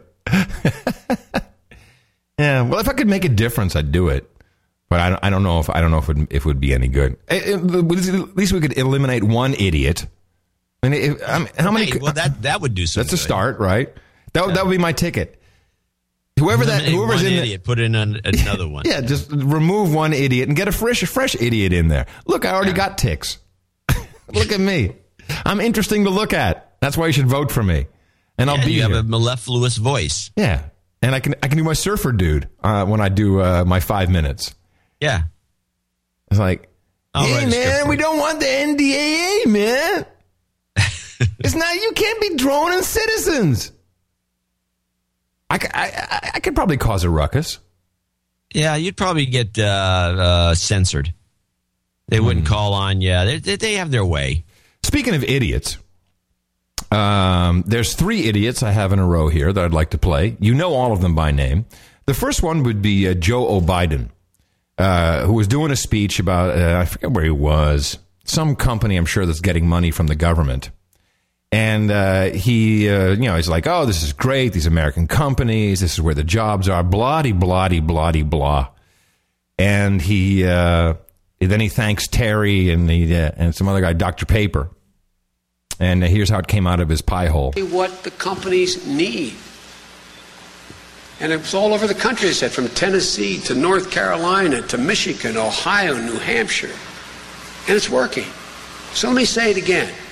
Thank you, uh, Terry, and thank you, uh, Dr. Pepper, and thank you, Chancellor, or Dr. Paper. I want to thank the Hamburglar. I want to thank Ronald McDonald and Dr. Pepper. And the, and the audience is snickering. thank you, Dr. Pepper. I mean, Dr. Paper. That's all the guy's thinking of. He's like, I wish I had a Dr. Pepper right now. I can't believe I'm standing here doing this crap. Uh. Then we had the, uh, and you saw virtually none of this. I, and in fact, it took me a while to find some video clips. We had the nuclear security summit in uh, Seoul, Korea. And uh, what a puppet show, man! Wow, wow, wow! Very. Uh, I watched the Where'd you Korean get this? uh, on e, on the uh, EU.int. Um, they have uh, it was a Korean coverage actually, and I finally was able to find one with uh, original soundtrack because you got a lot of overdubs from the Koreans reporting on it, um, and it was really it was quite hilarious. I mean, the only thing the only thing we saw in America was the open mic gaffe that the president made, where he said to uh, Dmitry Medvedev, he said, uh, "Hey man, you know, like uh, I can hook you all up. You know, I can I can score good for you after these elections, but I gotta like suck up to everybody right now." And then Medvedev says, "You know, hey man, so I'll, I'll pass it on to Vladi, no problem, brother."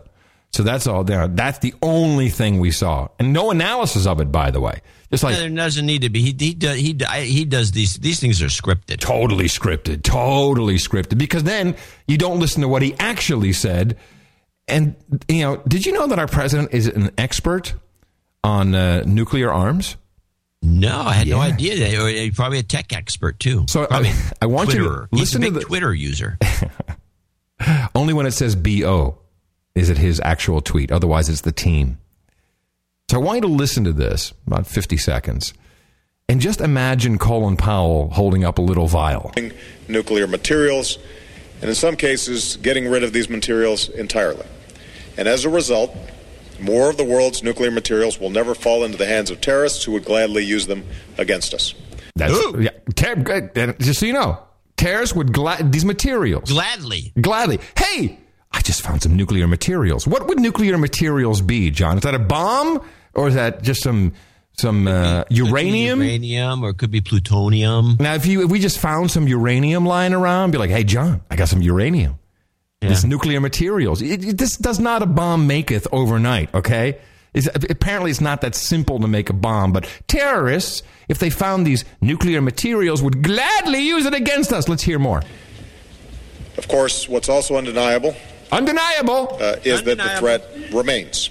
It remains. Uh, there are still too many bad actors on CSI. That's right. We agree. There are too many bad actors on television, especially on NBC. Yes, NBC is the worst actors. Uh, in search of these dangerous materials. Materials. These dangerous materials are still vulnerable in too many places. It would not take much. Ah. Just a handful. John, just a handful of nuclear materials, and we're all going to die. Or so. Or so. Of these materials to materials. kill hundreds of thousands of innocent people. Woohoo! And that's not an exaggeration. That's the reality that we face. It's a fact. Uh, and that's why uh, what's required continues to be a serious and sustained effort, uh, and why I'm so uh, encouraged by the excellent participation today, which is, again, a testimony to President Lee's. Right.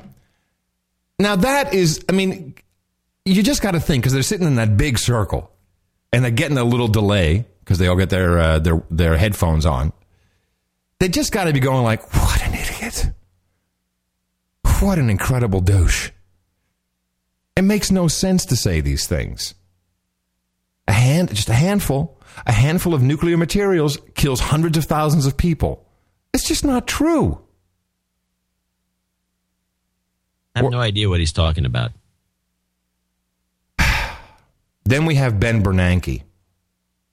And Ben, ben Bernanke was on, and this will wind up my Elites Are Douchebags segment, um, getting a real blowjob from Diane Sawyer on the compromised ABC News, as of course uh, he basically helped uh, the value of our gold coins we received today go up by alluding to another inflection, infusion of cash in QE3.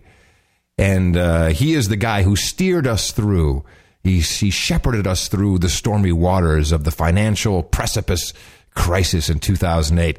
And there's the couch that he slept on. I, I, swear to God, this was in this whole piece. This is the famous couch. Yes, that's the couch.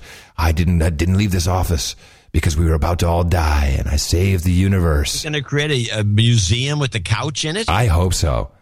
For me to poop on. You were man of the year. Said you were the most powerful nerd in uh, America. Did you take offense at that? I, I'm very proud of my nerddom. uh, the world needs more nerds. Nerds, nerds uh, you know, uh, create jobs and uh, advance science and I hope make good economic policy, but uh, that remains to be seen. What an insult to nerds of the universe. You're not a nerd, Ben Bernanke. You're a turd. Okay? What an insult. I'm a nerd. I'm an excellent nerd. Yes, I'm a nerd, and uh, I hope I make good economic policy decisions. You're a thief. Diane Sawyer just seems to uh, get worse and worse. I think she was hammered again. So uh, that's you know, and and the elites love this. You know, for Diane Sawyer to come to his office, you know. and have you well, ever noticed? Definitely a publicity hound. That's what oh, I should call him. I have you, I've have, never seen a guy this often that's been in that position. Have you ever noticed when he's when he's talking, his mouth quivers? Yeah, he he shakes, and the first time I saw him, he also has a very. Uh, he doesn't, you know, he needs to drink more water. I think he's dehydrated. uh oh, that's not good. You know what happens when you get dehydrated? Before you know it, you're running around naked in San Diego with your your schlong hanging out, pounding the pavement, as it were. That would be funny, by the way, if Bernanke did that. That would be a video I'd like to see on YouTube. so, um, I got this interesting note um, from uh, one of our producers who has asked me to keep his uh, identity anonymous. And I'd like to read this to you because um, we we think this Iran thing is about oil, and he's uh, I think he's in the. I, I don't want to say where he's from. I'll just read his note. Hey Adam, I have to start by saying you cannot quote me on this. okay. Oh, well, there you have it. Well, you're not quoting him. You're reading an anonymous note. That's right. So I, I think that's legal. I'm at the UK Info Crime Summit. This is the kind of people we have in our audience. Yeah. I love this. I, I, whenever I hear like someone on the inside, I love it. We just had a presentation from a guy called David Shore from Pfizer, and he was presenting about counterfeit medicines. Oh, yeah. This is a horrible problem. You have no idea. He introduced himself as having worked in security, quote, for the UK government before joining Pfizer and described himself as a, quote, bombs and bullets guy. You just imagine, I'm a bombs and bullets guy working for Pfizer now. Uh, he said he made this very same presentation to Congress in 2006. Uh, the talk was heavy on the people are dying rhetoric, initially lots of pictures of drug labs, but soon became entirely about drugs with active ingredients that are made just to look like brand name drugs. So this, of course, is the generics issue where you can get the nuclear materials you need to make these drugs. But of course, you can't really make a little purple pill and put you know Viagra on it and say it's Viagra, but it's happening. Uh, he, uh, our inside source tried to get a copy of his slide presentation, but they called the Charterhouse rules over the whole event. What is the what are the Charterhouse rules? Do you know what that is? Oh, I haven't got a clue. Are, what are you doing? You just walking away? No, I had to go to the other computer to pick up a file that I need to read. Okay, let me just see. Um, Charterhouse I, rules. I, I, I, don't know. Let me, let me look it up in the book okay, of knowledge. It's, it's Maybe some, it refers something to something secret. Something secret. Um, the most interesting. Oh, and, you know what? It, I bet you it is, has to do with this, some secrecy thing with these meetings. They don't have uh, here. What exactly are charter house rules? So I guess it goes around, and it's apparently this is something that t- takes place in Europe. Uh, best answer I, means uh, first rule about of Fight Club is you don't talk about Fight Club. Yeah, you don't talk yeah. Charterhouse rules. All right. It doesn't. There's really no known uh, Carthusian monasteries are known for charter houses. Uh, no. All right. Well, here free we go. talking time. Here we go. The oh, mo- I got it. Free talking time. Maybe have it when you're doing free talking, free. You know, you're yakking away. Mm-hmm. You can't. Oh, it's like like Bilderberg. Yeah, exactly. Okay. You have to be. Just say like, it. A lot of these clubs, you're not supposed to t- right. say what happened. Just say it's like Bilderberg. I got it. Okay. The most interesting and relevant point came out of all this that Iran is currently seen as the largest source of counterfeit drugs. Viagra specifically was used as an, exa- as an example, with Iran being responsible for buying the most amount of sildenafil. Sildenafil, is that the active ingredient? I don't know. Sildenafil citrate. Last year they bought 22,000 citrate by the way, citrate. citrate. Last year they bought 22,000 kilos. Apparently the Viagra that can be made from that is worth 140,000 euros per kilo. Do you think that's enough to go to war over? I say, yeah.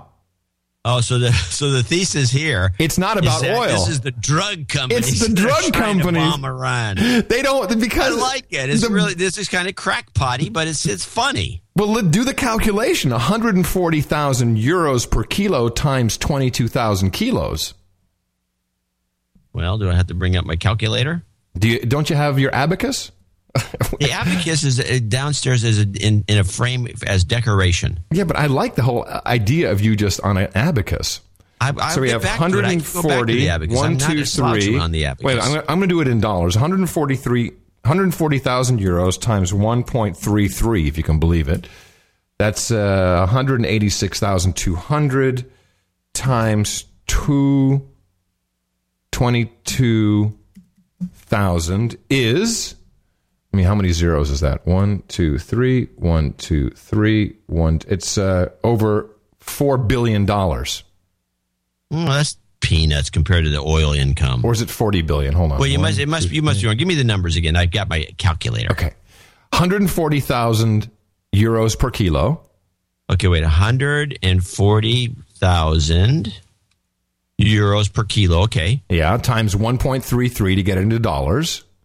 Uh, well, I'm going to skip that part. Okay. Go on. And so it's 22,000 kilos. Times twenty-two, one, two, three, and that would be one. There's one Is it 4 break. billion or 40 billion? I think it's 4. 1, two, No one.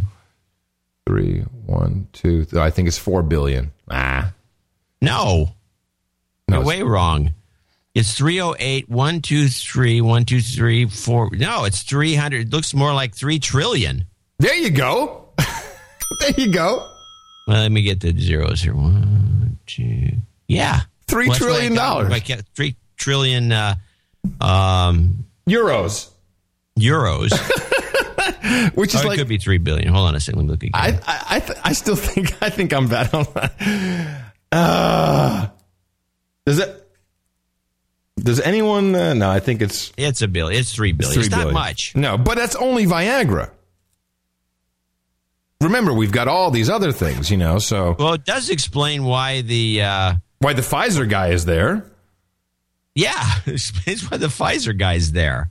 and it explains why they're always saying, "Hey, these guys, they're you know they're giving Viagra to their uh, to their army so they can rape civilians." That may be the reason why that's always in there. It actually may have been taking place. It might actually be happening. Maybe we were wrong all along about the Viagra scam. They were just because they make so much of it. They were just bombing them. With it. It's like to just put it in your cereal. wow, that's interesting Yeah, though, isn't it's it? Three billion. It's not that much. Yeah, it's almost four billion. It's like it's like four billion. Yeah, it's three billion euros. But that- I, but that- I, have gone over to the euro. But that's just Viagra. Then we have Cialis. I'm sure that's another equal amount. We have, uh, you know, what, what do we have? We've got Lipitor. We've got all this groovy stuff. I'm sure they're making a ton of it. yeah, and probably in pretty good facilities. They, you know, they're not. That's you know, that. You know, that's the thing they keep showing. You know, those, those satellite pictures. This is the new thing. We show satellite pictures. Oh, this is the underground bunker. They're not making bombs there. They're making Viagra. And they're too embarrassed to to admit it. To admit, yeah. So, well, let's make it about nuclear they're weapons. total violation of all the. That, no wonder they they they're, in violation of all the international copyright drug laws and patent laws. and that's what ACTA's all about. It makes a lot of sense. This is a very unusual uh, interpretation of anything. I like I it give though. give kudos to our intelligence guy. Yeah, that's real intelligence for you, by the way. I liked it. Huh. Well, there hasn't been any mention of that in the media. they should. Uh, we did get um, some good pointers to the just a kind of a callback to the the phony Kony video, and uh, you know all the black hats, the black hat SEO guys are talking about this now.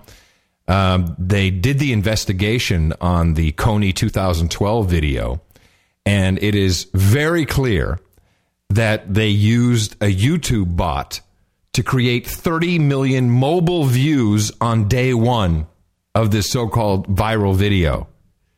And of course, when you get 30,000 mobile views, then you go to 30,000 or 30 30 million? million. I'm sorry, 30 million. Then you go to the. Uh, then you, Not good with numbers today. yeah, me neither. 30 million. So they, they literally have it on, uh, I think it was March 5th. That figures. Yeah. Now so you they, said they it. phony up the numbers right away. That Yeah. gets everyone's attention, so they all have to watch it or at least part of it.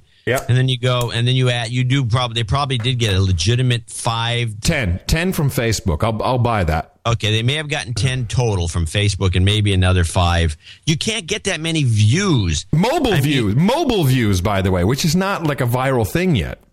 Right. There's no like mega No, sharing on mobile. A, it's a fraud. It's a scam. So listen- I, as soon as I saw those early numbers, I said, "There's no way. Nobody gets these kinds of.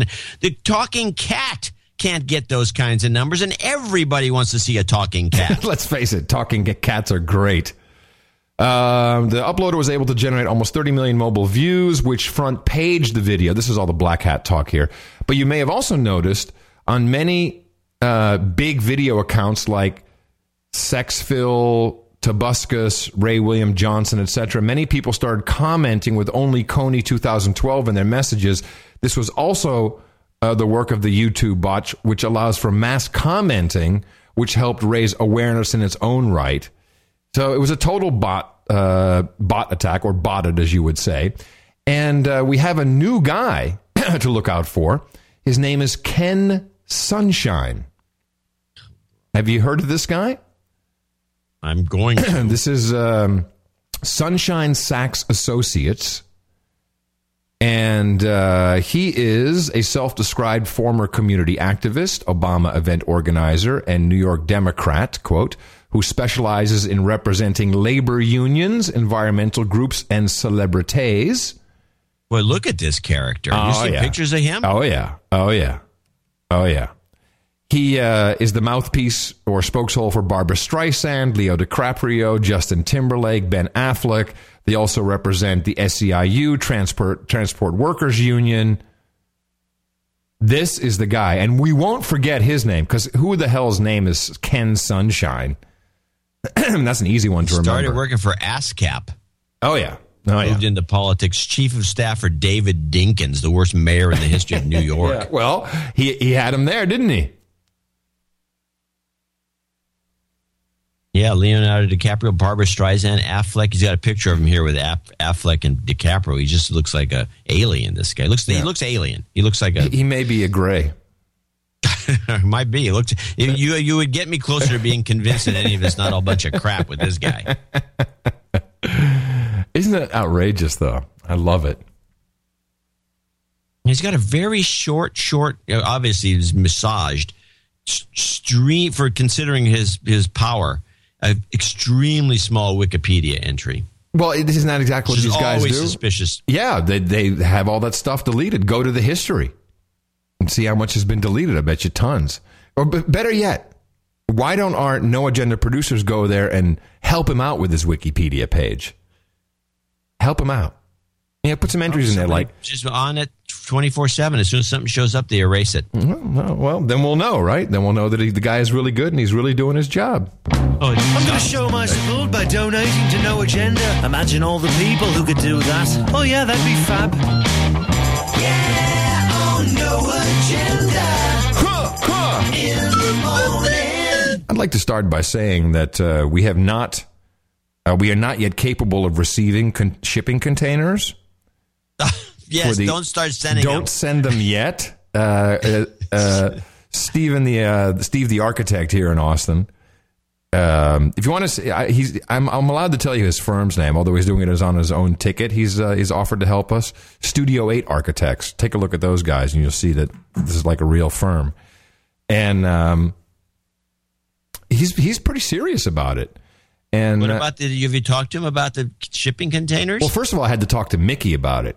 She loves the idea. She loves it. Well, I it's mean, very very green. it's extremely green. Um, the uh, it's it's it's fascinating. We've really we've done a deep dive into shipping containers. For those of you who missed the previous program, uh, we're thinking about creating the Curry Dvorak Hey Citizen Library, which would be located in Austin, and it would be built out of shipping containers. Uh, which is uh, uh, green and apparently affordable, or more affordable than a lot of other materials, and kind of simple to construct and um, and we'd like the containers to be donated, but don't send them just yet. Uh, How many of our listeners actually have access to I think- surplus shipping containers? all right, well let's let's do a test. If you have access to a shipping container, you think you can send us, sh- shoot me an email. Let me know. I bet you a lot. I do, I bet you not a lot. well, then we have a problem, Houston. Well, I'm just saying. You can also buy them. You know, they have piles of them in Alameda. Yeah, with what? Well, that's a problem. Okay, But they're cheap. sixteen hundred bucks is kind of the going rate for a. I think you can get them cheaper than that. Mm. That just seems like the going rate for suckers. Um, but anyway, uh, the influx of information we've received from people who are so into the and and we just to reiterate, we really will open this up, and we will, and you can come by, and you can hang out, and you can be in the library, and you can, and you can, yeah. You can read a book. Yeah.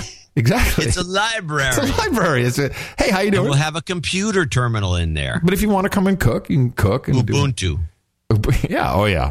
It's going to be open source all the way. Anyway, um, do we have some people? Yeah, we, we have a list here of some people to thank. Yeah, I want to thank a few people for contributing to this show number 395 at Dvorak.org slash NA. Potter Geek Media uh, in Cinnaminson. Wow. Cinnaminson. Uh, Cinnaminson in New Jersey. $129. Uh, read on the March 29th show. Okay, that's what we're doing. In the morning, M O U R I N I N G, John and Adam. It's Sean Palladino from Jersey, the Taco Bell worker. Oh, yeah. Potter Geek Media is my PayPal business account. So just so you know, first off, I love his show and it's the best podcast in the universe. And I thought it'd be one of the first to get in on the 129 donation bandwagon. But every time I donate in the past year, I've been made fun of. You made fun of my town name, my last name, my employment at Taco Bell, and the fact that I have a girlfriend. I don't think that Well, he's would- would you- dreaming this. Would you stop making fun of him, John? I have never said anything. I don't even remember the Taco Bell. I worked at a Taco Bell, I might add. I've eaten at a Taco Bell. Yeah, well, What did you do I with the- worked there, and you- so I'd be You wait, they had Taco Bells when you were at. hmm. in college. Yes, they Yeah. did. Really? I think I deserve some respect considering I've donated three hundred eighty-five dollars to the pension when half of your listeners haven't donated one penny. Yeah, that's true. As a Taco Bell slave, no doubt. Uh, could I get an empathy um, empathy birthday karma with a Hey citizen? also, do we have an empathy anything? I don't know what that is. Okay, just play the uh, Karma Hey Citizen uh, and a birthday. You, we'll get you the birthday thing. You're on, you're on the list. And would I ever like to offer a suggestion with the most expensive domain ever? Noagenda.bs, which will be forwarded to noagendashow.com. It costs about 500 bucks. Perfect for the best play. I don't think No, so. no, no, no. Just send us the five hundred dollars, please. Don't go have- right, we, could- that. we need. We got bills. We got IRS. We got problems.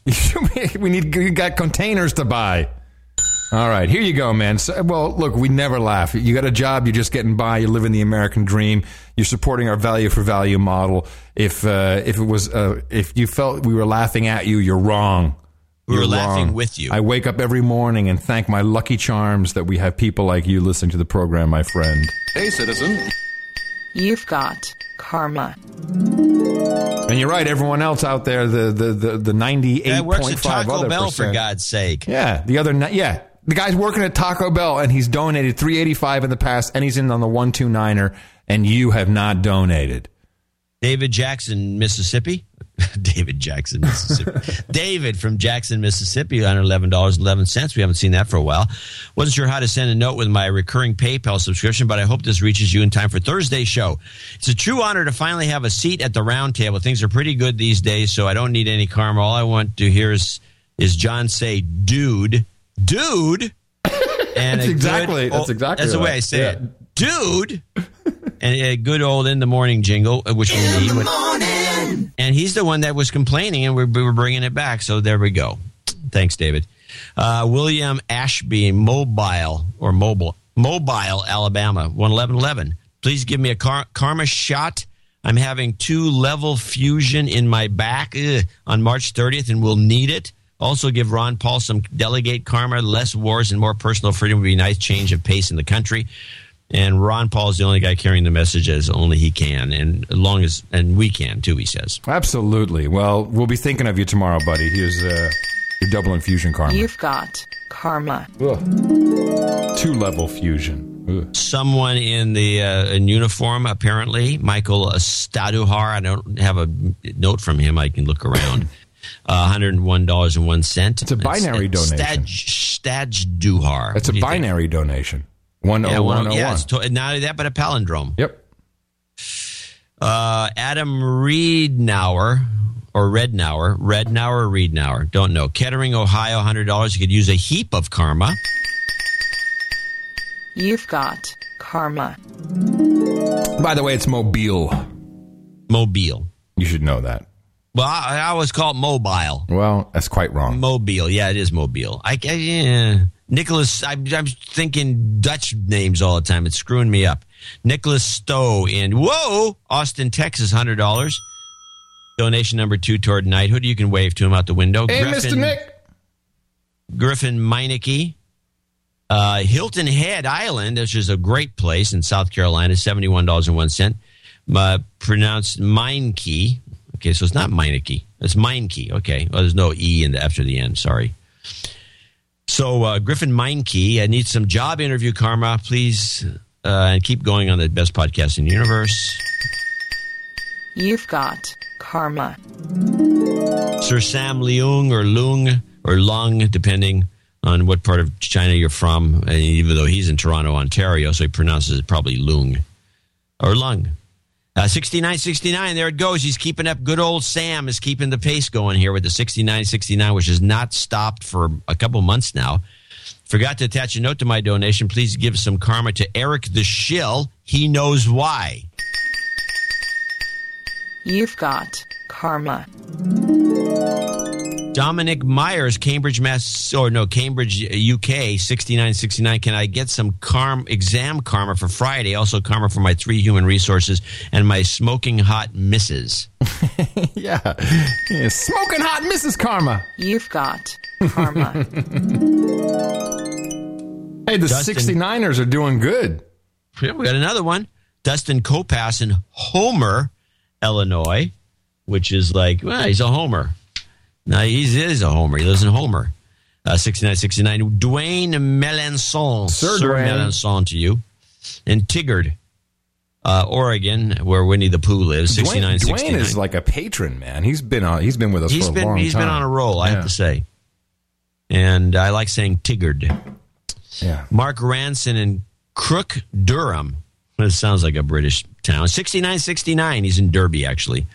Um, Mark Ransom here, like the musician, but with an A. Okay.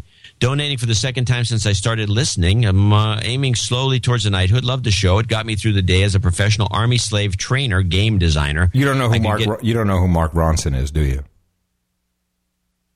Who is he? is he a famous game designer? No, he's like the musician Mark Ronson. You don't know Mark Ronson? No, I don't keep up with this. I listen to classical music. Well, next time you do an interview, instead of saying like "I like those Green Day boys," just say Mark Ronson kicks ass. Okay, That'll- If that- Mark Ronson kicks ass, you can use that as a ringtone. Uh, I'll check him out tonight. and I'll put I'll push the Green Day guys aside. They're also passe. Can I also call out Chris Novak as a douchebag? Douchebag. Is gonna has already called me out as one. Oh, he called him out. That's funny. And a big douchebag for Luke, Luke Shardlow, who still has not donated. Douchebag. We speak about the show all the time at work, and if you uh, have one spare, I, uh, mm, I can. Can I get a milk for my smoking hot girlfriend, Kimberly Ray? Thanks for the best podcast in the universe. MILF, that's one mother I'd like to. Okay. And oops, another 6969 from KJ, which is a great name. KJ. KJ uh, Nowak, or Nowak, Nowak in Derbyshire, Derby, UK. A lot of UK 69ers today. In the morning, John and Adam, can I get a shot of super slide whistle karma for me and my girlfriend's Wednesday's interview? We need to change our current jobs ASAP, and I'm hoping that your karma magic can help here. Might. Also, I want to call my colleagues Mark Ranson, Luke Shardlow, and Robin Bedell as douchebags. Douchebag. But we have to pull Ranson. yeah, we got to that pull 'cause- Ransom back. We got to dedouche him. Yeah, Hold on a a. You've been de-douched. Sorry. Uh, anybody wanted a double douchebag for Rob? That's okay. We gave him one before for Mark. Yeah. Brother, you guys. Why don't you guys get a room? Uh, he prefers to waste his life on playing WoW. Somehow he thinks that wearing princess dress and shiny tiara while saving imaginary worlds is better for him than listening to an eye-opening best podcast in the universe. I love the show, and I hope that all listeners who want to hear John and Adam and John and Adam on the Joe Rogan show will donate f- for your airplane ticket, so you don't have any excuse not to show up there. It'd be a great promotion. And MILF for his wife. All right, MILF and Karma come coming. MILF, that's one mother I'd like to. You've got karma. He wanted the slide whistle in there. Yeah, you got it. And also, and we did a mailing this week, which, by the way, I want to mention anybody go to your email box and read the mail because in there's a link to the chicken recipe. Oh, right. The, uh, the John's famous chicken recipe, and I. It's a throwaway recipe. It's an easy thing to do. It's one of the cr- greatest little recipes. Uh, I got the recipe, and they're very simple. It's, it's a way that when you don't have a lot of time to cook, it's a perfect thing to do. 40 minutes and you're done.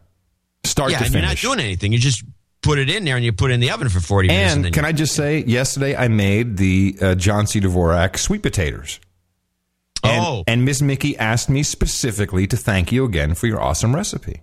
It's a winner. It is. Put that, Put in, the that next in the news- next next newsletter. Right. anyway, I put a birthday. My birthday's coming up on April 5th with this next Thursday's show. I'm officially 60. And so I put in a possibility of a $60 donation, and the following great listeners sent in $60 John Haller in Missoula, Montana, Nigel Ewan in Columbus, Ohio, Davin Desborough. So these are these are all birthday presents. These are early birthday presents. Yeah, these are early birthday presents. Oh, nice. Uh, uh, I'll put it on the main page too for people who just want to go to Dvorak.org slash NA and they don't want to open their email. Uh, Lai Chow in Daly City. Hey, Lai! I can see her from here. Oleg Rakatini in Richmond Hill, Ontario. Sir Oleg. Sir Oleg, I should mention. And Tony Forte in uh, Raymore, Missouri. So I want to thank them for that. And Brian Wright, meanwhile, from Mobile. Mobile. Mobile, Alabama, 5510. Uh, hate that I missed your Hot Pockets meetup in nearby Pensacola. I was hoping to get to stop on the beautiful Mo- Mobile Bay Causeway for some awesome seafood. I guess it washes up there on the causeway.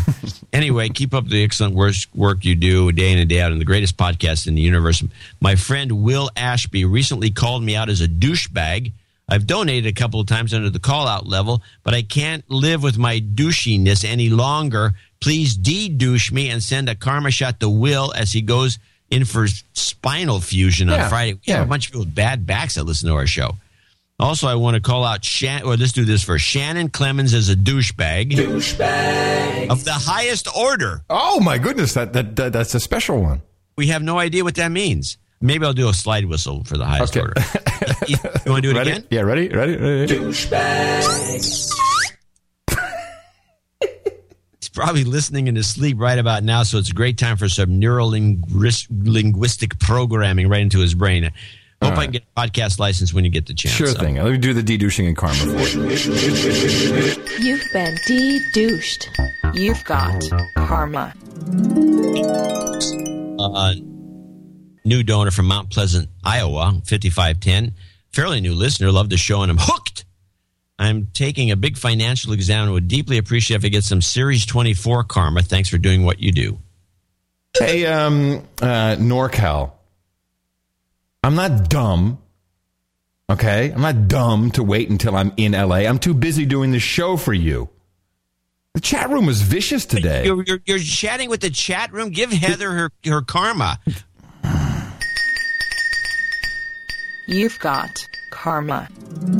Thank you, Heather. See, Heather is unlike you know, some of these douche buckets in the chat room. Like, you know, the show was better when Adam was stoned. Like, well, why don't you why don't you f off then? Okay, thank you, Heather. By the way, I can attest to the fact that I honestly do not see any difference between Adam stoned and not stoned. He's always had a pretty even keel. He just was preoccupied with smoking dope, but it, I didn't think it had any effect on him personally. I think it was a waste. Yeah, it was just a waste of money. Tom Bushy in St. Paul, and believe me, I'm dead honest when I say that. Even I though know. he he feels the difference, I, I don't, don't, know. I don't. I feel better than ever. But uh, I'm just saying, it's like the chat room was filled. You know, there's a lot of people who donated in the chat room, but most of these people are like meh, complaining. They they're not donors. Here's what I've, here's what I've noticed. Wait, let me say something. It's important. people who make fun of my hair are usually bald. That's my whole point. Really? yeah, really. Tom Bushy, St. Paul, Minnesota.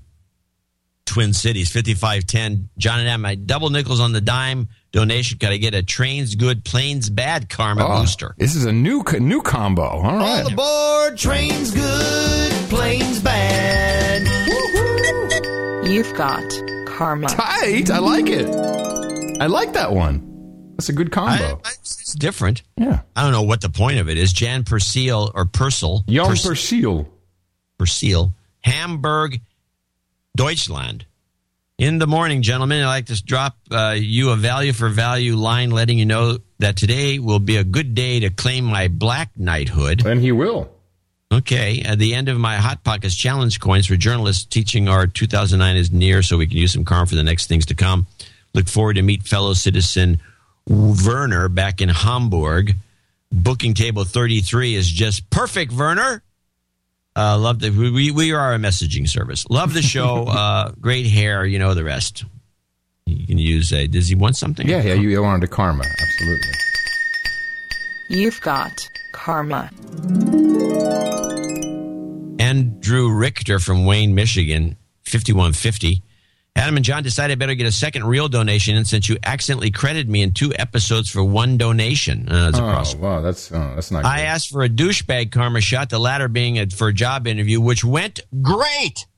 However, the position was on a project which has been postponed. So, a word of warning to other slaves I don't recommend that specific combo. that, that was the douchebag karma shot. Yeah, that, that's what you get. Yeah, you're a douchebag, and okay, okay. he needs a straight up karma this time around. Love to hear the Gitmo national anthem, which we play every so often anyway. You've got karma. Okay. Thomas Starkweather, Brooklyn, New York, 5115. Palindrome. The donation is for Pete Mulroy's birthday from Josepha, Matt, Derek, Max, and Tom in Brooklyn. He's turning 30 on the 30th. We have a great range of listeners in terms of ages. We sure do. Happy golden birthday, golden boy. James Gowan, Fremont, California, $50. In the morning, John and Adam. I had to donate since the uh, recent shows have been some of the best. I agree. Wow. Since 381, the shows have been uh, killers. Also, maybe this one's an exception. Also, I was home for a little karma. Adios, mofos. this one's the exception. What is that? You've got karma. How often do you find out we're bombing Iran because they're making Viagra? I mean, I'm sorry. And that's a pretty good one. That has to, that's that's a cake taker for this show. Uh, that I mean, that's off the wall, so, and I like it. I like it too. Uh, It makes total Sir sense. Joe the dish slave in Stockton, fifty bucks. Keep this one silent. No need to read it on the show. Thank you. For, right on. You know that his dame is yeah, like. we kept it silent for you, Joe. I just saw a head swivel. What? You What? sent fifty bucks to those mofo's again? David Clark, Spartanburg, South Carolina, 50. Uh, I'm a poor IT slave just getting by, and I need some new job karma. Why? Because my awesome son has been accepted to Embry Riddle Daytona Flight College in the fall, and it ain't cheap. Yeah. He'll be a great drone pilot one day, though. Thanks for making my two hour daily commute tolerable. You've got karma. I actually have a story in the show notes uh, that all colleges are now offering uh, drone studies. And no, seriously. And there's, there's a whole new the whole, whole news article about it, and that graduates are pulling in up to two hundred thousand dollars a year. Really? Yeah. And so 2014 is when the FAA regulations kick in, when we'll have all these commercial drones. So yeah, tell your kid drones are it. I'm not against it. You might as well. And I'd rather have your kids who are listening to the show piloting those drones because at least they'll have some conscience. Yeah, and they can miss. Exactly. Oops, sorry, malfunction. Greg Sterley, uh, fifty dollars with no comment. Sid Campiador, Campiador, from the fifth column. Uh, he wants to, to give uh, listeners and ourselves a good shot at karma. And You've got karma. finally, uh, Sir Peter Totes and Alan Martin, uh, who's in Brandon, Florida, both $50 and no comment. want to thank them and all the other donors uh, and 6969ers and the whole crowd of you for helping us finish the show.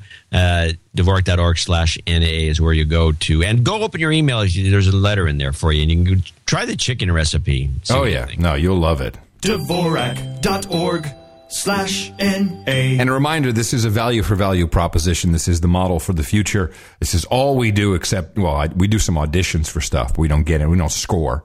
Um, uh, but all the work of that, you know, we did uh, six hours of C-SPAN. We did tons of stuff. Uh, actually more if you count the TSA things uh, we watch. And you don't get this information anywhere. This is a true news service. We try to give you some analysis with it. And did you know that we're bombing Iran because of Viagra? No. Why don't you try that at the next cocktail party? It'll get a laugh for sure. Yeah. Yeah. Yeah.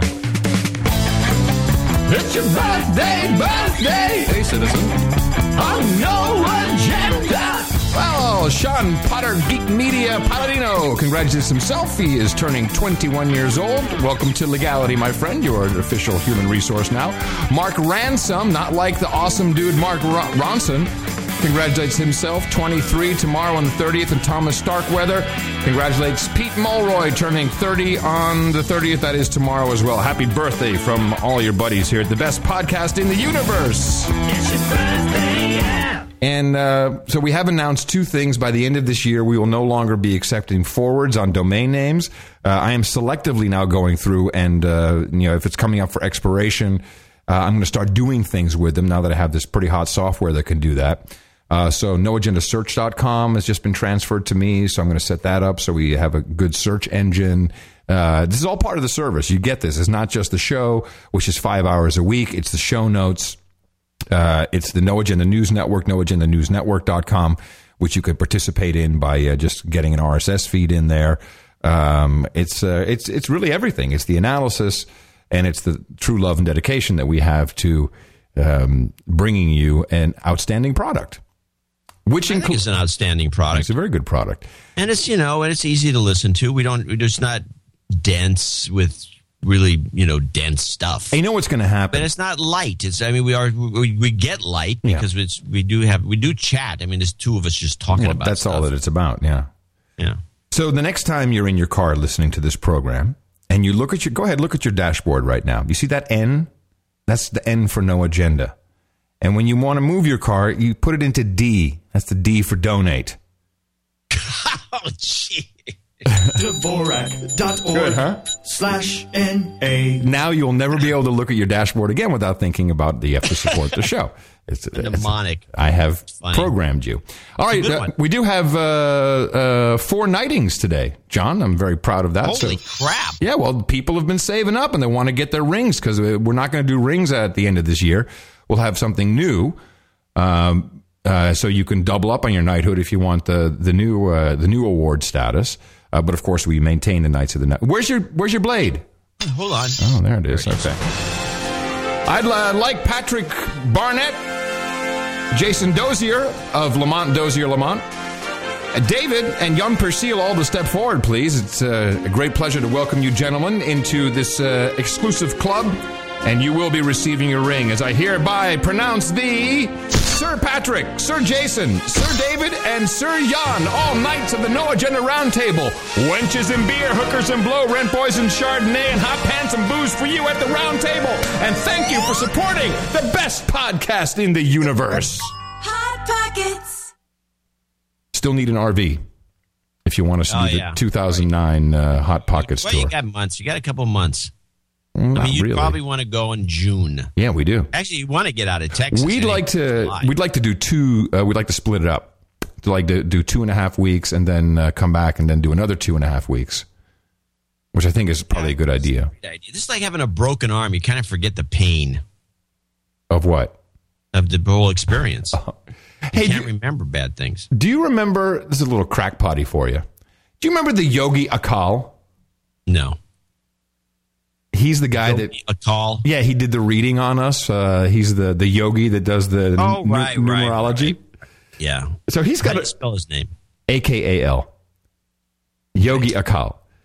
So he did a reading. You know, these guys, whoever's behind this guy, they're pretty smart because they, they basically do readings for uh, people who have an audience in the hopes that you'll, you know, like mention him. Yeah. So he did a, he did a reading for Mickey and Adam. and uh, I cut it down. It was like really long. But I, I think I have to play this because there's a bit in here that it just, I was like, what? So this is, are you- are you game for this? Oh, yeah. Why not? My name is Yogi Akal, and this is a special edition of Love by the Numbers for Adam and Mickey. Adam and Mickey sitting in a tree, K I S S I N G. It's a funny old ditty, it's a funny old song. Yeah. But the reality is that you are kind of sitting in a tree together. Uh huh. In a container, you mean? You know, the tree of life. It's an old image, but it's a powerful one. And for the two of you, that's really what this is. You're both in a process of growth in your life. So far, so good. I'm not suggesting you need to grow. You're in a process of growth.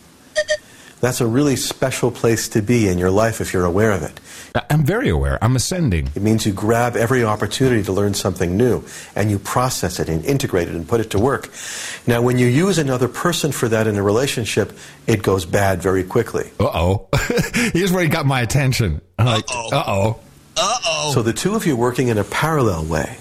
You're both in this process of growth. You don't have to use each other for that. You just get to share it. You get to be mm, happy in that process Okay. together. I- I'm K with I you. S S I N G. Yeah. That's By the way, Mickey didn't know the nursery rhyme. I'd explain it to her.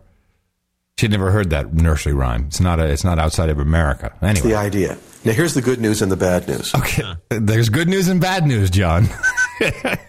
The good news is there's no mean spiritedness in this relationship. Here's the bad news. Uh-oh. But by God, there could be some nasty words. and that's not allowed. Well, I'm like, uh, okay. He's basically saying, shut up, slave. Wherever that comes from, whether that's carelessness, whether that's from a model of something in your past, whether you think that's an entitlement, oh, it's off base. Okay. Because there's a limit to that. And words used as weapons will work against you every single time. Okay, so now let's get down to the nitty gritty. cussing all the time, I think, is what that was about. No, I just can't say, shut up, bitch. So I stopped doing that. Can you, do you have any visual of me saying that to Mickey ever? Well, if you wanted to get punched, She's six foot one and she's a kickboxer. She kicked my ass.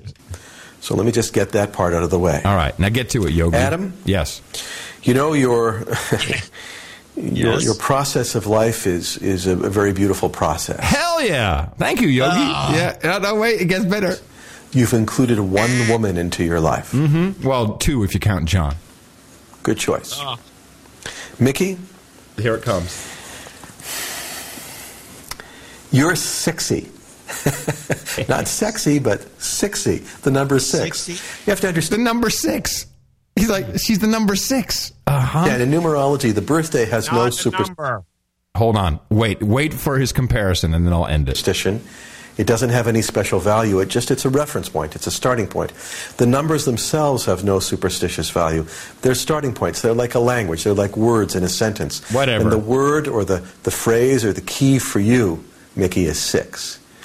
And six has to do with reverence. It has to do with a, a kind of caring service that's public service. You are an issue oriented person. There's a guaranteed success for Adam that will never fail. Hey now. And for Mickey, Hey, now. Okay, now he's he's he's only seen these numbers. Remember, this is uh, he's doing a numerology reading with one other person in the world, and he's going to compare my future wife to this one other person. Can I guess who it is? Yes. Obama. No. You get two more guesses. You'll never guess. You're never going to guess. Soupy Sales. No. It's, Okay, I get one more guess. Uh, Michael Jackson. I've only seen one numerology like this before. So I mean no offense when I say this, but it's very similar to Al Gore.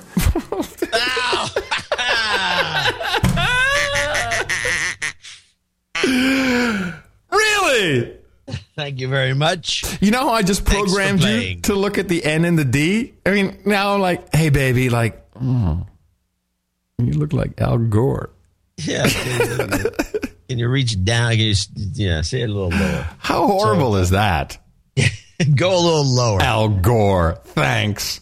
I like the six thing though. You know, the six thing reminds me of, of an experience I actually had at the horse track. Oh, I was there with Mimi. We were there. We, it was the. It was actually. Uh, it was June sixth, six six, and it was uh, 2006. It was weird, and we went to the track, and it was the sixth race. And this horse number six was named 66. We put all our money on him, and guess what happened? He came in sixth. oh, wait a minute. In the morning. Exactly. Hey, let's talk about uh, AFRICOM for a second, just to uh, get back to some news that you will never hear anywhere and some analysis that uh, it's just really shaping up to be, oh, more and more. So, um, one of our producers sent a note that uh, came off of his Facebook page. He made a snippet for me uh, from one of his buddies. Uh, and it says, Africa bound, friends and family, I've been tasked to deploy to Djibouti Africa, in support of AFRICOM from June to December, I'll be performing more of a humanitarian duty rather than usual combat duty performed on previous trips through Iraq, Kuwait, Afghanistan, Qatar, Qatar, Oman, and others. I'm looking forward to building infrastructure, schools, wells, clinics, and relationships with people who are suffering in multiple locations. I want to thank any of all of you. So, very nice note. Um, of course, uh, this is exactly what the Chiners have been doing for years and now it's our turn to go in and uh, and take over. And there's been some interesting developments, John. Very interesting developments. Um, let me just bring it up here. Uh, here we go. So there's a new guy in at uh, AFRICOM, which I guess we kind of missed. Uh, March 5th, Carter F. Ham took over command of AFRICOM. And the first thing he's done as commander of the U.S. AFRICOM is to visit Angola two days ago. Okay. And uh, he went in and said, Hey, you Angoli people, I'm the new sheriff in town. Now, you have to know that Angola has uh, $27 billion of investment from China. 27 billion Get them out of there. from Angola. Crude oil. It's the number two country for China, uh, where they, They get got gold there. diamonds, diamonds, and uh, oil. And gold, right? Uh, it doesn't say gold in this. It, it could be. they had. Uh, they have also, and this is from two days ago, the Angolan government is getting ready to privatize their railroad system, which was financed by the Chiners. But the Yeah, so they interesting, can move out goods and services, not for anything else. of course, of course, the interesting thing is this new guy, Carter F. Ham. He was the guy who ran the Libya operation. so can you imagine? All of a sudden, you know, hey, I'm Carter F. Ham. I'm your new sheriff. In case y'all didn't see what I did over there in North Africa, I fucked those motherfuckers up a lot over there. So you're gonna do what we tell you to do, and we really are doing it. It's really uh, it's What are we doing specifically? I mean, I think if guys like that tend to go in there just to cause trouble. They create a revolution. They they arm rebels. They try to take over the government. And This is why- the government's is- taken over, they roll out the old guys, which means they kick out the Chinese. That's exactly what it is. And let, so uh, I'm just putting it on the on the map, so to speak. Angola and Mozambique, brand Yeah, new. Mozambique's got even more minerals, and that I mean, Mozambique is where the money is. Check is. it out. Uh, this this came in just yesterday. Uh, they are looking at here it is. Recent discovery of two massive gas fields in its waters has turned the region into an energy hotspot, promising a 250 billion pound bonanza. Mozambique. That's a lot of Viagra. I got to tell you that. A lot of Viagra. Uh, so of course I go look and see if there's anything out there. Uh, not much besides these news articles, but it is obvious that we're you know we're just kicking kicking the Chiners out left and right. That's the entire uh, uh, the entire gig. I immediately Well, as you know, when before we started the show, we knew about the Chinese in Africa. I mean, this was years ago, and before it was even be, begun to be discussed. And and my some some source I have in Germany were complaining about it because the Germans were aware of this. I'm now beginning to kind of change my opinion about what's going on. I uh, because we've been following it so long. I think that we kn- knew all along what was going on with the Chinese and. We decided, you know, if they want to build all these roads, yeah we just waited for them to, to build it all, and then then we can yeah, move in. build it all and then kick them out. That's exactly. I'm I'm in total agreement with you. Yeah. So everything's built. Strategy. We rock. Yeah, we do. Like we rock. Let let let the yellow man build it. It's embarrassing how how, How you know how easy it is to see the strategy, right? Yeah. Well, the strategy is yeah. So um, the idea is we get more more of this stuff. It'd be nice. if we had Clippity some- Just clippity clop. So clippity clop. Did you have? Did you get the whole? Yes, I did. Yeah, yeah, I got it for the end. Play Of, it? We got to play it at the end of the show. at the end of the show, we'll do the whole clippity clop song, which Yeah, was from the from a Marx Brothers movie, Go West. Yeah. So, um, so I went to see if Clippity Clop was meeting any of these. You know, was there a foreign minister from Angola or Mozambique? No. but there was the guy from Estonia, and uh, something we've got to look out for because you know Estonia is a very interesting uh, region. Uh, it's right up there near uh, Finland, of course. You know, Yeah, and I, by the way, we have an in with our economic hitman to go to not only go to Estonia but hang out with the guy you're going to be talking about. Oh, really? Yeah. What the foreign minister? No, I'm the prime minister. We, we can hang out with him. I'm pretty sure. Yeah.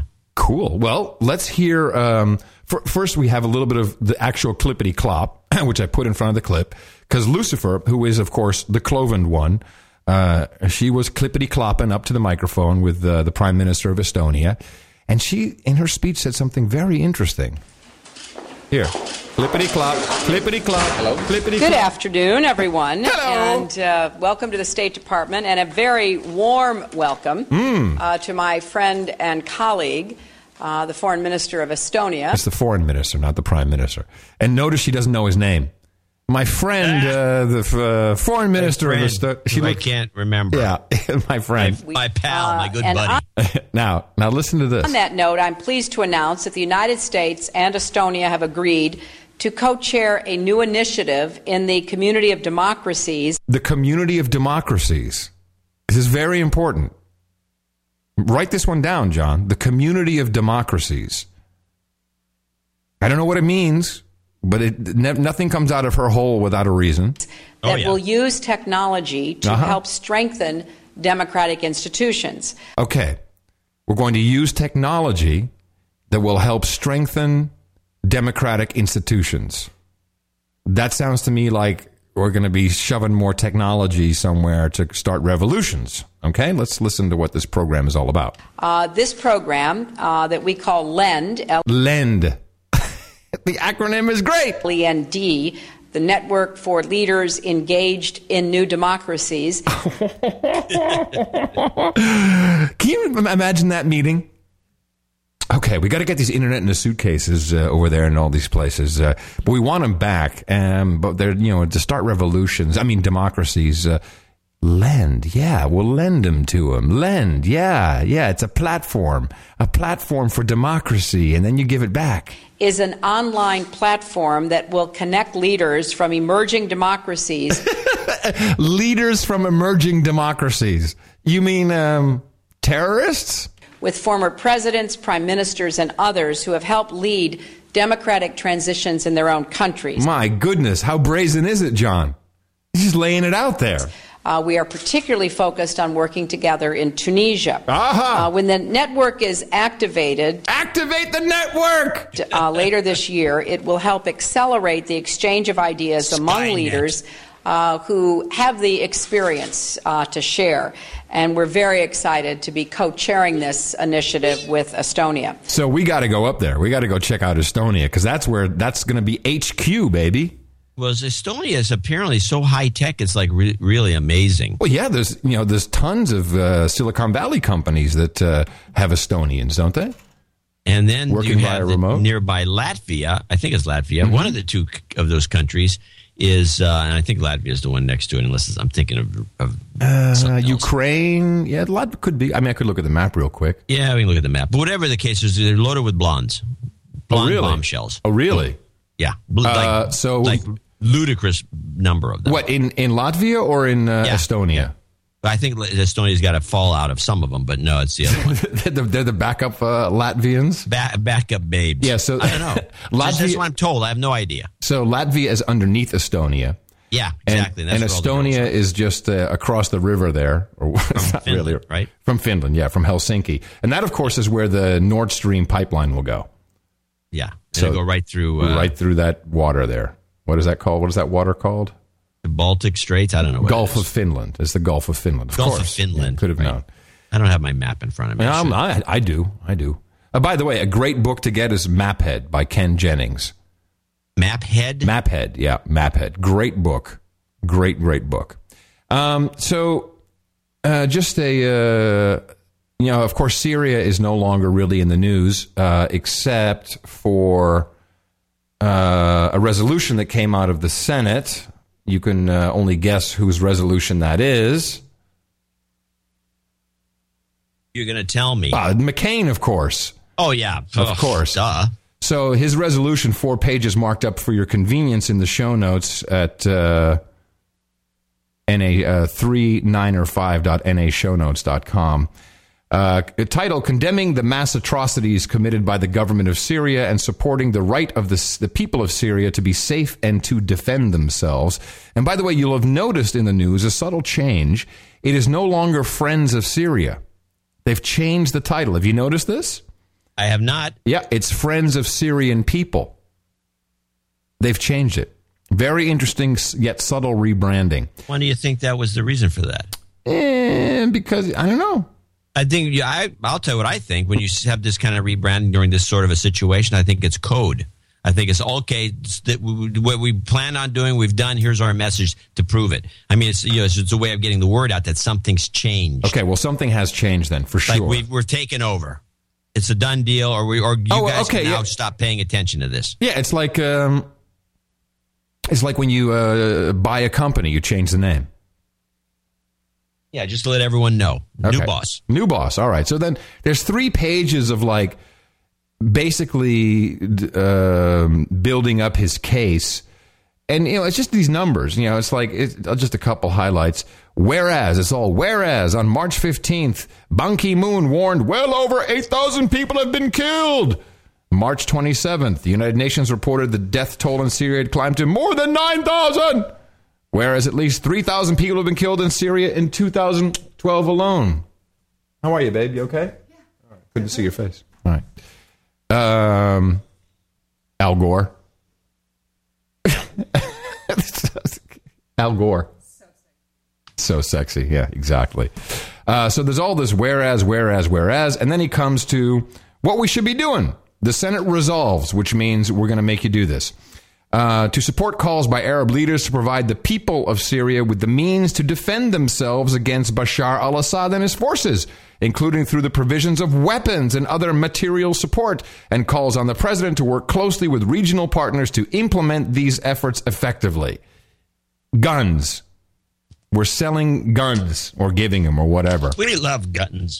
and uh, and then here it is commends the establishment here it is it's new commends the establishment of the friends of the syrian people contact group and other international diplomatic efforts to end the violence and support a peaceful transition to democracy in syria so um, it's clear that uh, we're going in the reason is also quite clear uh, that is the uh, Tamar gas deal. Russia is in. The deal is done.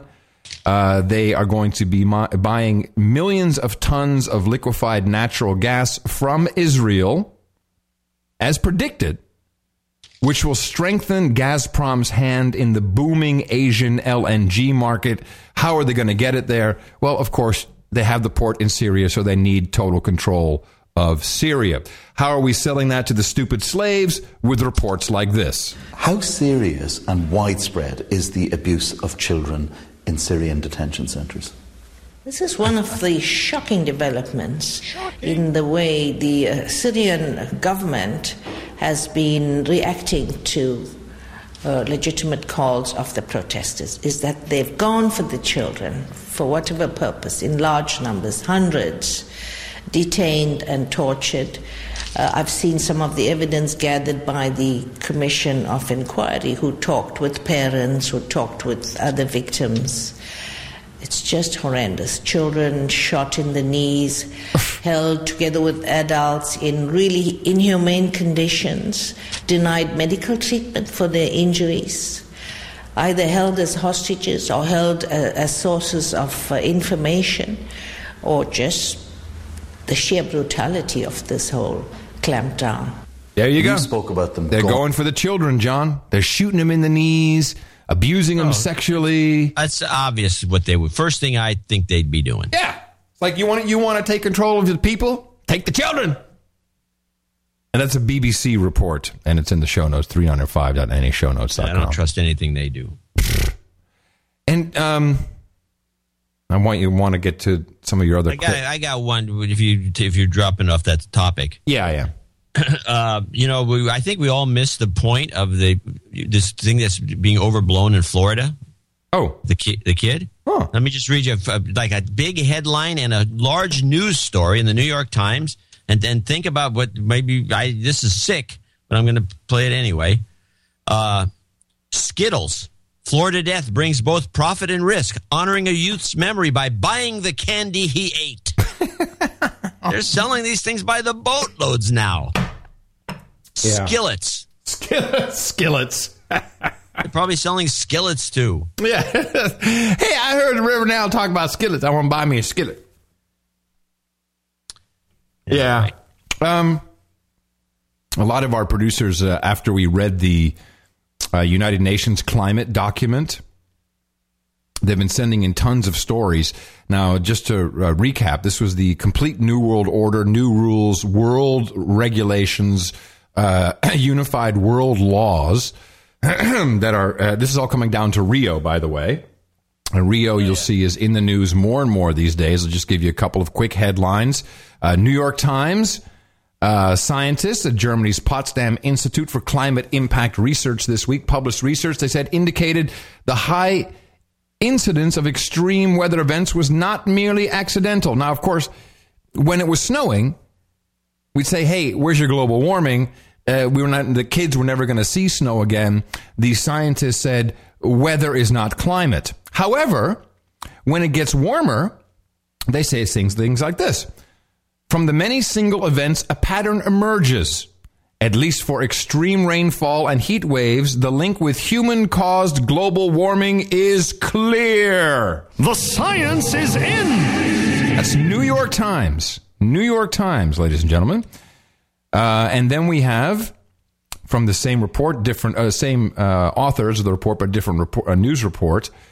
Uh, the scientific researchers who specialize in studying the role climate change plays in influencing individual extreme events is a new burgeoning field, which I think the Curry Dvorak Consulting Corporation can get into extreme event attribution. This is a new one extreme event attribution. And from that, we need climate smart farming, which of course includes genetically modified organisms. But here's the one that I loved the most. Remember, this document called for a 0.7% of the gross national product to be dedicated to uh, helping climate change, carbon credits, whatever, for poor countries and Yeah, poor people. Universal international borderless tax. And this was, uh, yes, to be paid out, I guess, to the banks. I don't know who, I guess It's part carb- of the GDP. In other words, they, you could have a. We'd have to pay the most, is what it always means. Mm-hmm. Mm. Well, and we said, you know, this will become law. A report from the Netherlands. This is in Dutch, so I'm going to translate on the fly. Um, because of course, the, the Netherlands now, as the Troika has come in and said, hey, uh, you're not under your 3%, and you had such a big mouth about it. So now you got to start clamping down, austerity measures, take away people's pensions, all kinds of stuff is happening and make, making the Dutch very unhappy. Um, and they're talking about, so there's a discussion now about reducing their uh, foreign aid for climate change and, and poor people. And literally here it says her name is, she's a, uh, a member of parliament of the second chamber, is what it's called there. So it'd be like the, uh, the Congress. Kathleen Ferrier. She says, ho, ho, ho, we can't do that because we have to stick to our international agreement of 0.7% of our gross national product. So it's there. Huh. Yeah. I mean, I, I mean, of course, we missed the meeting, but it's now happening. Look for this 0.7%. You're going to start seeing it everywhere. So this is Agenda 21. This is the, the whole save the world with uh, um, international law, global regulations, international law regulated by the International Criminal Court that we are now being subjected to. And it's actually happening. People should go to the website, the UN website, and start reading Agenda 21. It's huge. Mm-hmm. I mean, as you think the, the health care bill is big. Yeah, no, that, This thing is massive. It's really big. Yeah. and it just pretty much uh, just sticks its nose into every aspect of day to day life for, for for the public at large. It's unbelievable. Yeah. And uh, this also from interesting. Someone, uh, a couple of people pointed this out to me. Uh, as part of this, of course, we have the European Union. We have to have the North American Union. You know, it's all going to be rolled up into one big global ball of muck. And this is the first time that it is taking place, but we are witnessing on when is this happening? This is happening next week, I think. The inaugural meeting of the North American Defense Ministers. I didn't know that there was like a North American defense outfit. It might have to do with North American Treaty Organization, and you have the North American. There's different representatives in that organization. That might be what they're referring to. No, it says the Honorable Peter MacKay, which is Canada's Minister of National Defense, uh, Honorable Leon E. Panetta, General. Oh, it's a club. It's a drinking club. Well, by virtue of our geography, our peoples, and our trading relationship, that might be there, our three nations share many defense interests. Threats to North America and the hemisphere are increasingly complex and require non traditional responses. Yeah, it's a drinking club. There's no meeting going on. Well, there is a You know, of. you know, you, you're going to say drinking club all the way up until into the FEMA camp. I'm telling you. oh, here Are it is. going to a drinking club? Here it is. We will pursue this trilateral agenda, respectful of national sovereignty, uh-huh, and in coordination with other agencies. The results of our meeting will be conveyed to our respective leaders in advance of the upcoming North American Leaders Summit. Hmm. Uh, I guess we'll start seeing the Amero uh, discussion crank up again pretty soon. it's coming. The North American Leaders Summit. Put a Deadpool. This is all. This is all over the place. Yeah, well, it's a drinking club. I, I can smell a drinking club a mile away. Okay. All right. I did. I did have one last clip I want to play as we wrap. Sure.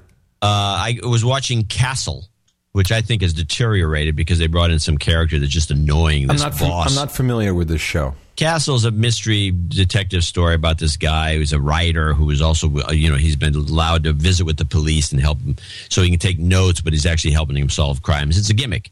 But they're they're trying to figure out who'd put a bomb in a in a wastebasket at some event.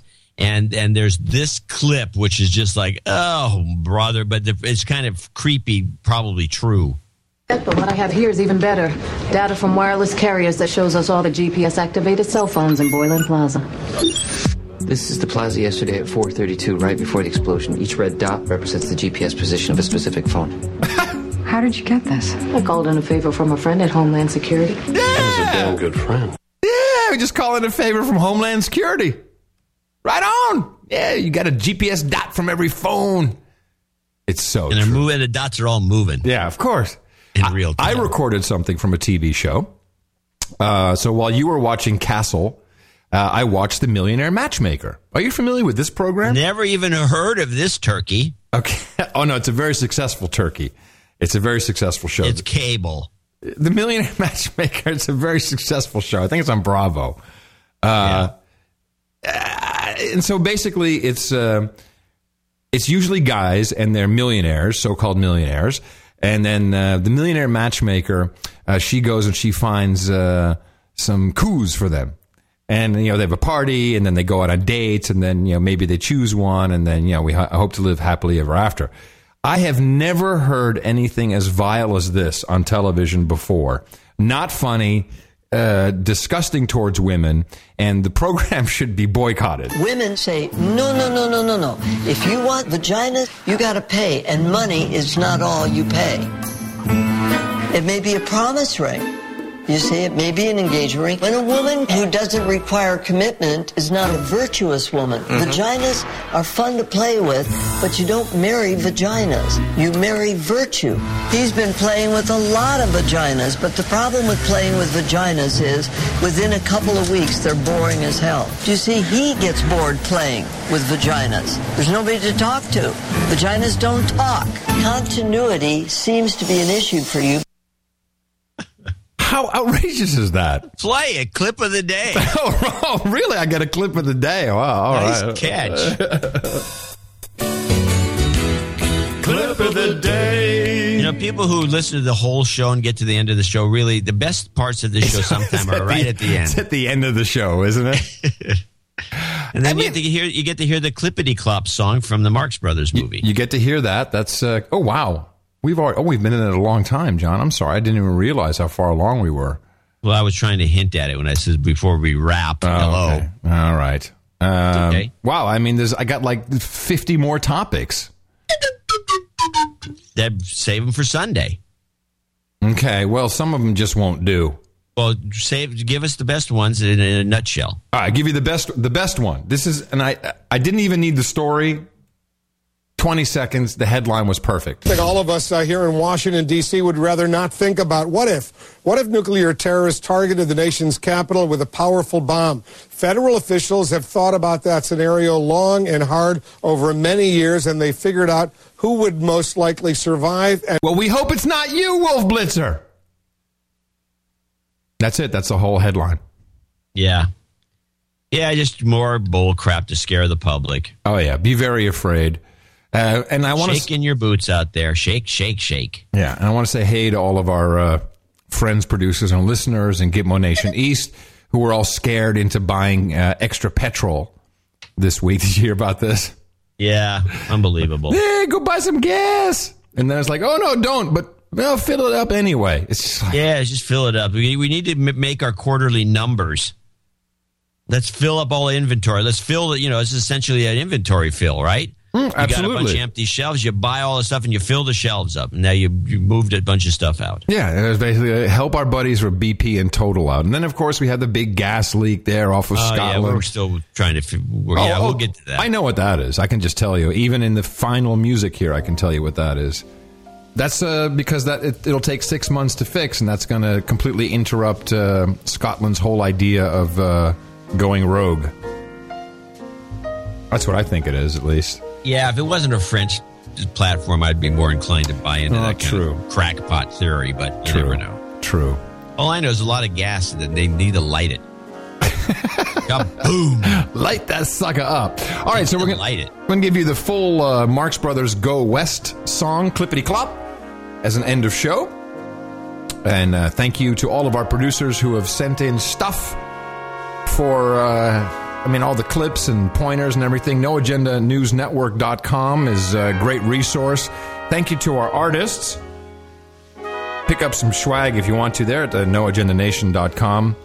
And uh, of course, our executive producers and our associate executive producers, we highly appreciate everything you do for us. We hope you consider us with our value for value at Dvorak.org slash NA. Sitting here in the capital of Tejas, of the Drone Star State in Austin at Camp Mofo. In the morning, everybody, I'm Adam Curry.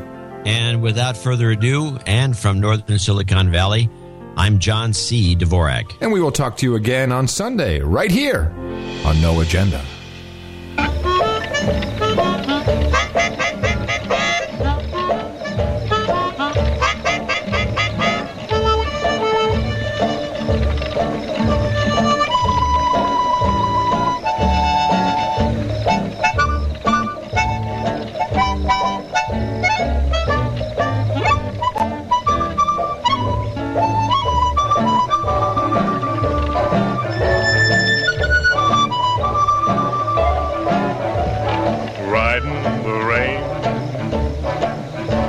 Together.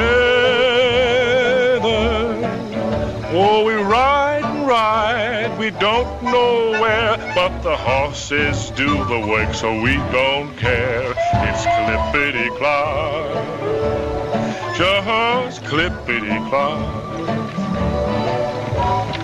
Riding the rain together. It's a lonesome road and a mighty pretty song. Up the lippity clop, just clippity clop, buddy clop, clop, clop, clop, clop. You think this riding, this constant riding, is something that can't be done? But all day Sunday, we got till Monday just to ride around for fun. Riding the rain, the rain.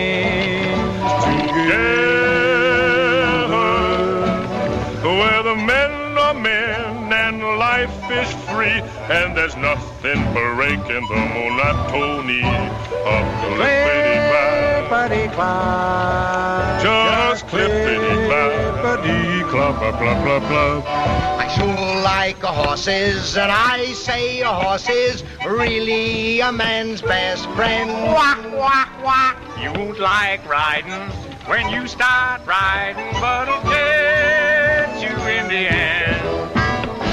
Riding, Riding the rain My father shot at the Indians in 1862. Oh, he sure the shot at the stalk when the stalk he brought to you.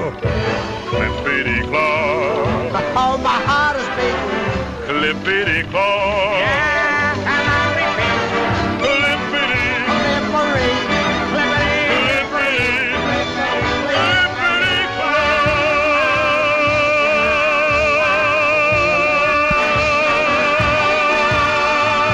So, I mean, that is the land of unconfirmed vote. Yes, we came, we saw, he died. Did it have anything to do with your visit? America is oh, one big pothole right now. Dvorak.org. We have not paid attention to our roads and bridges.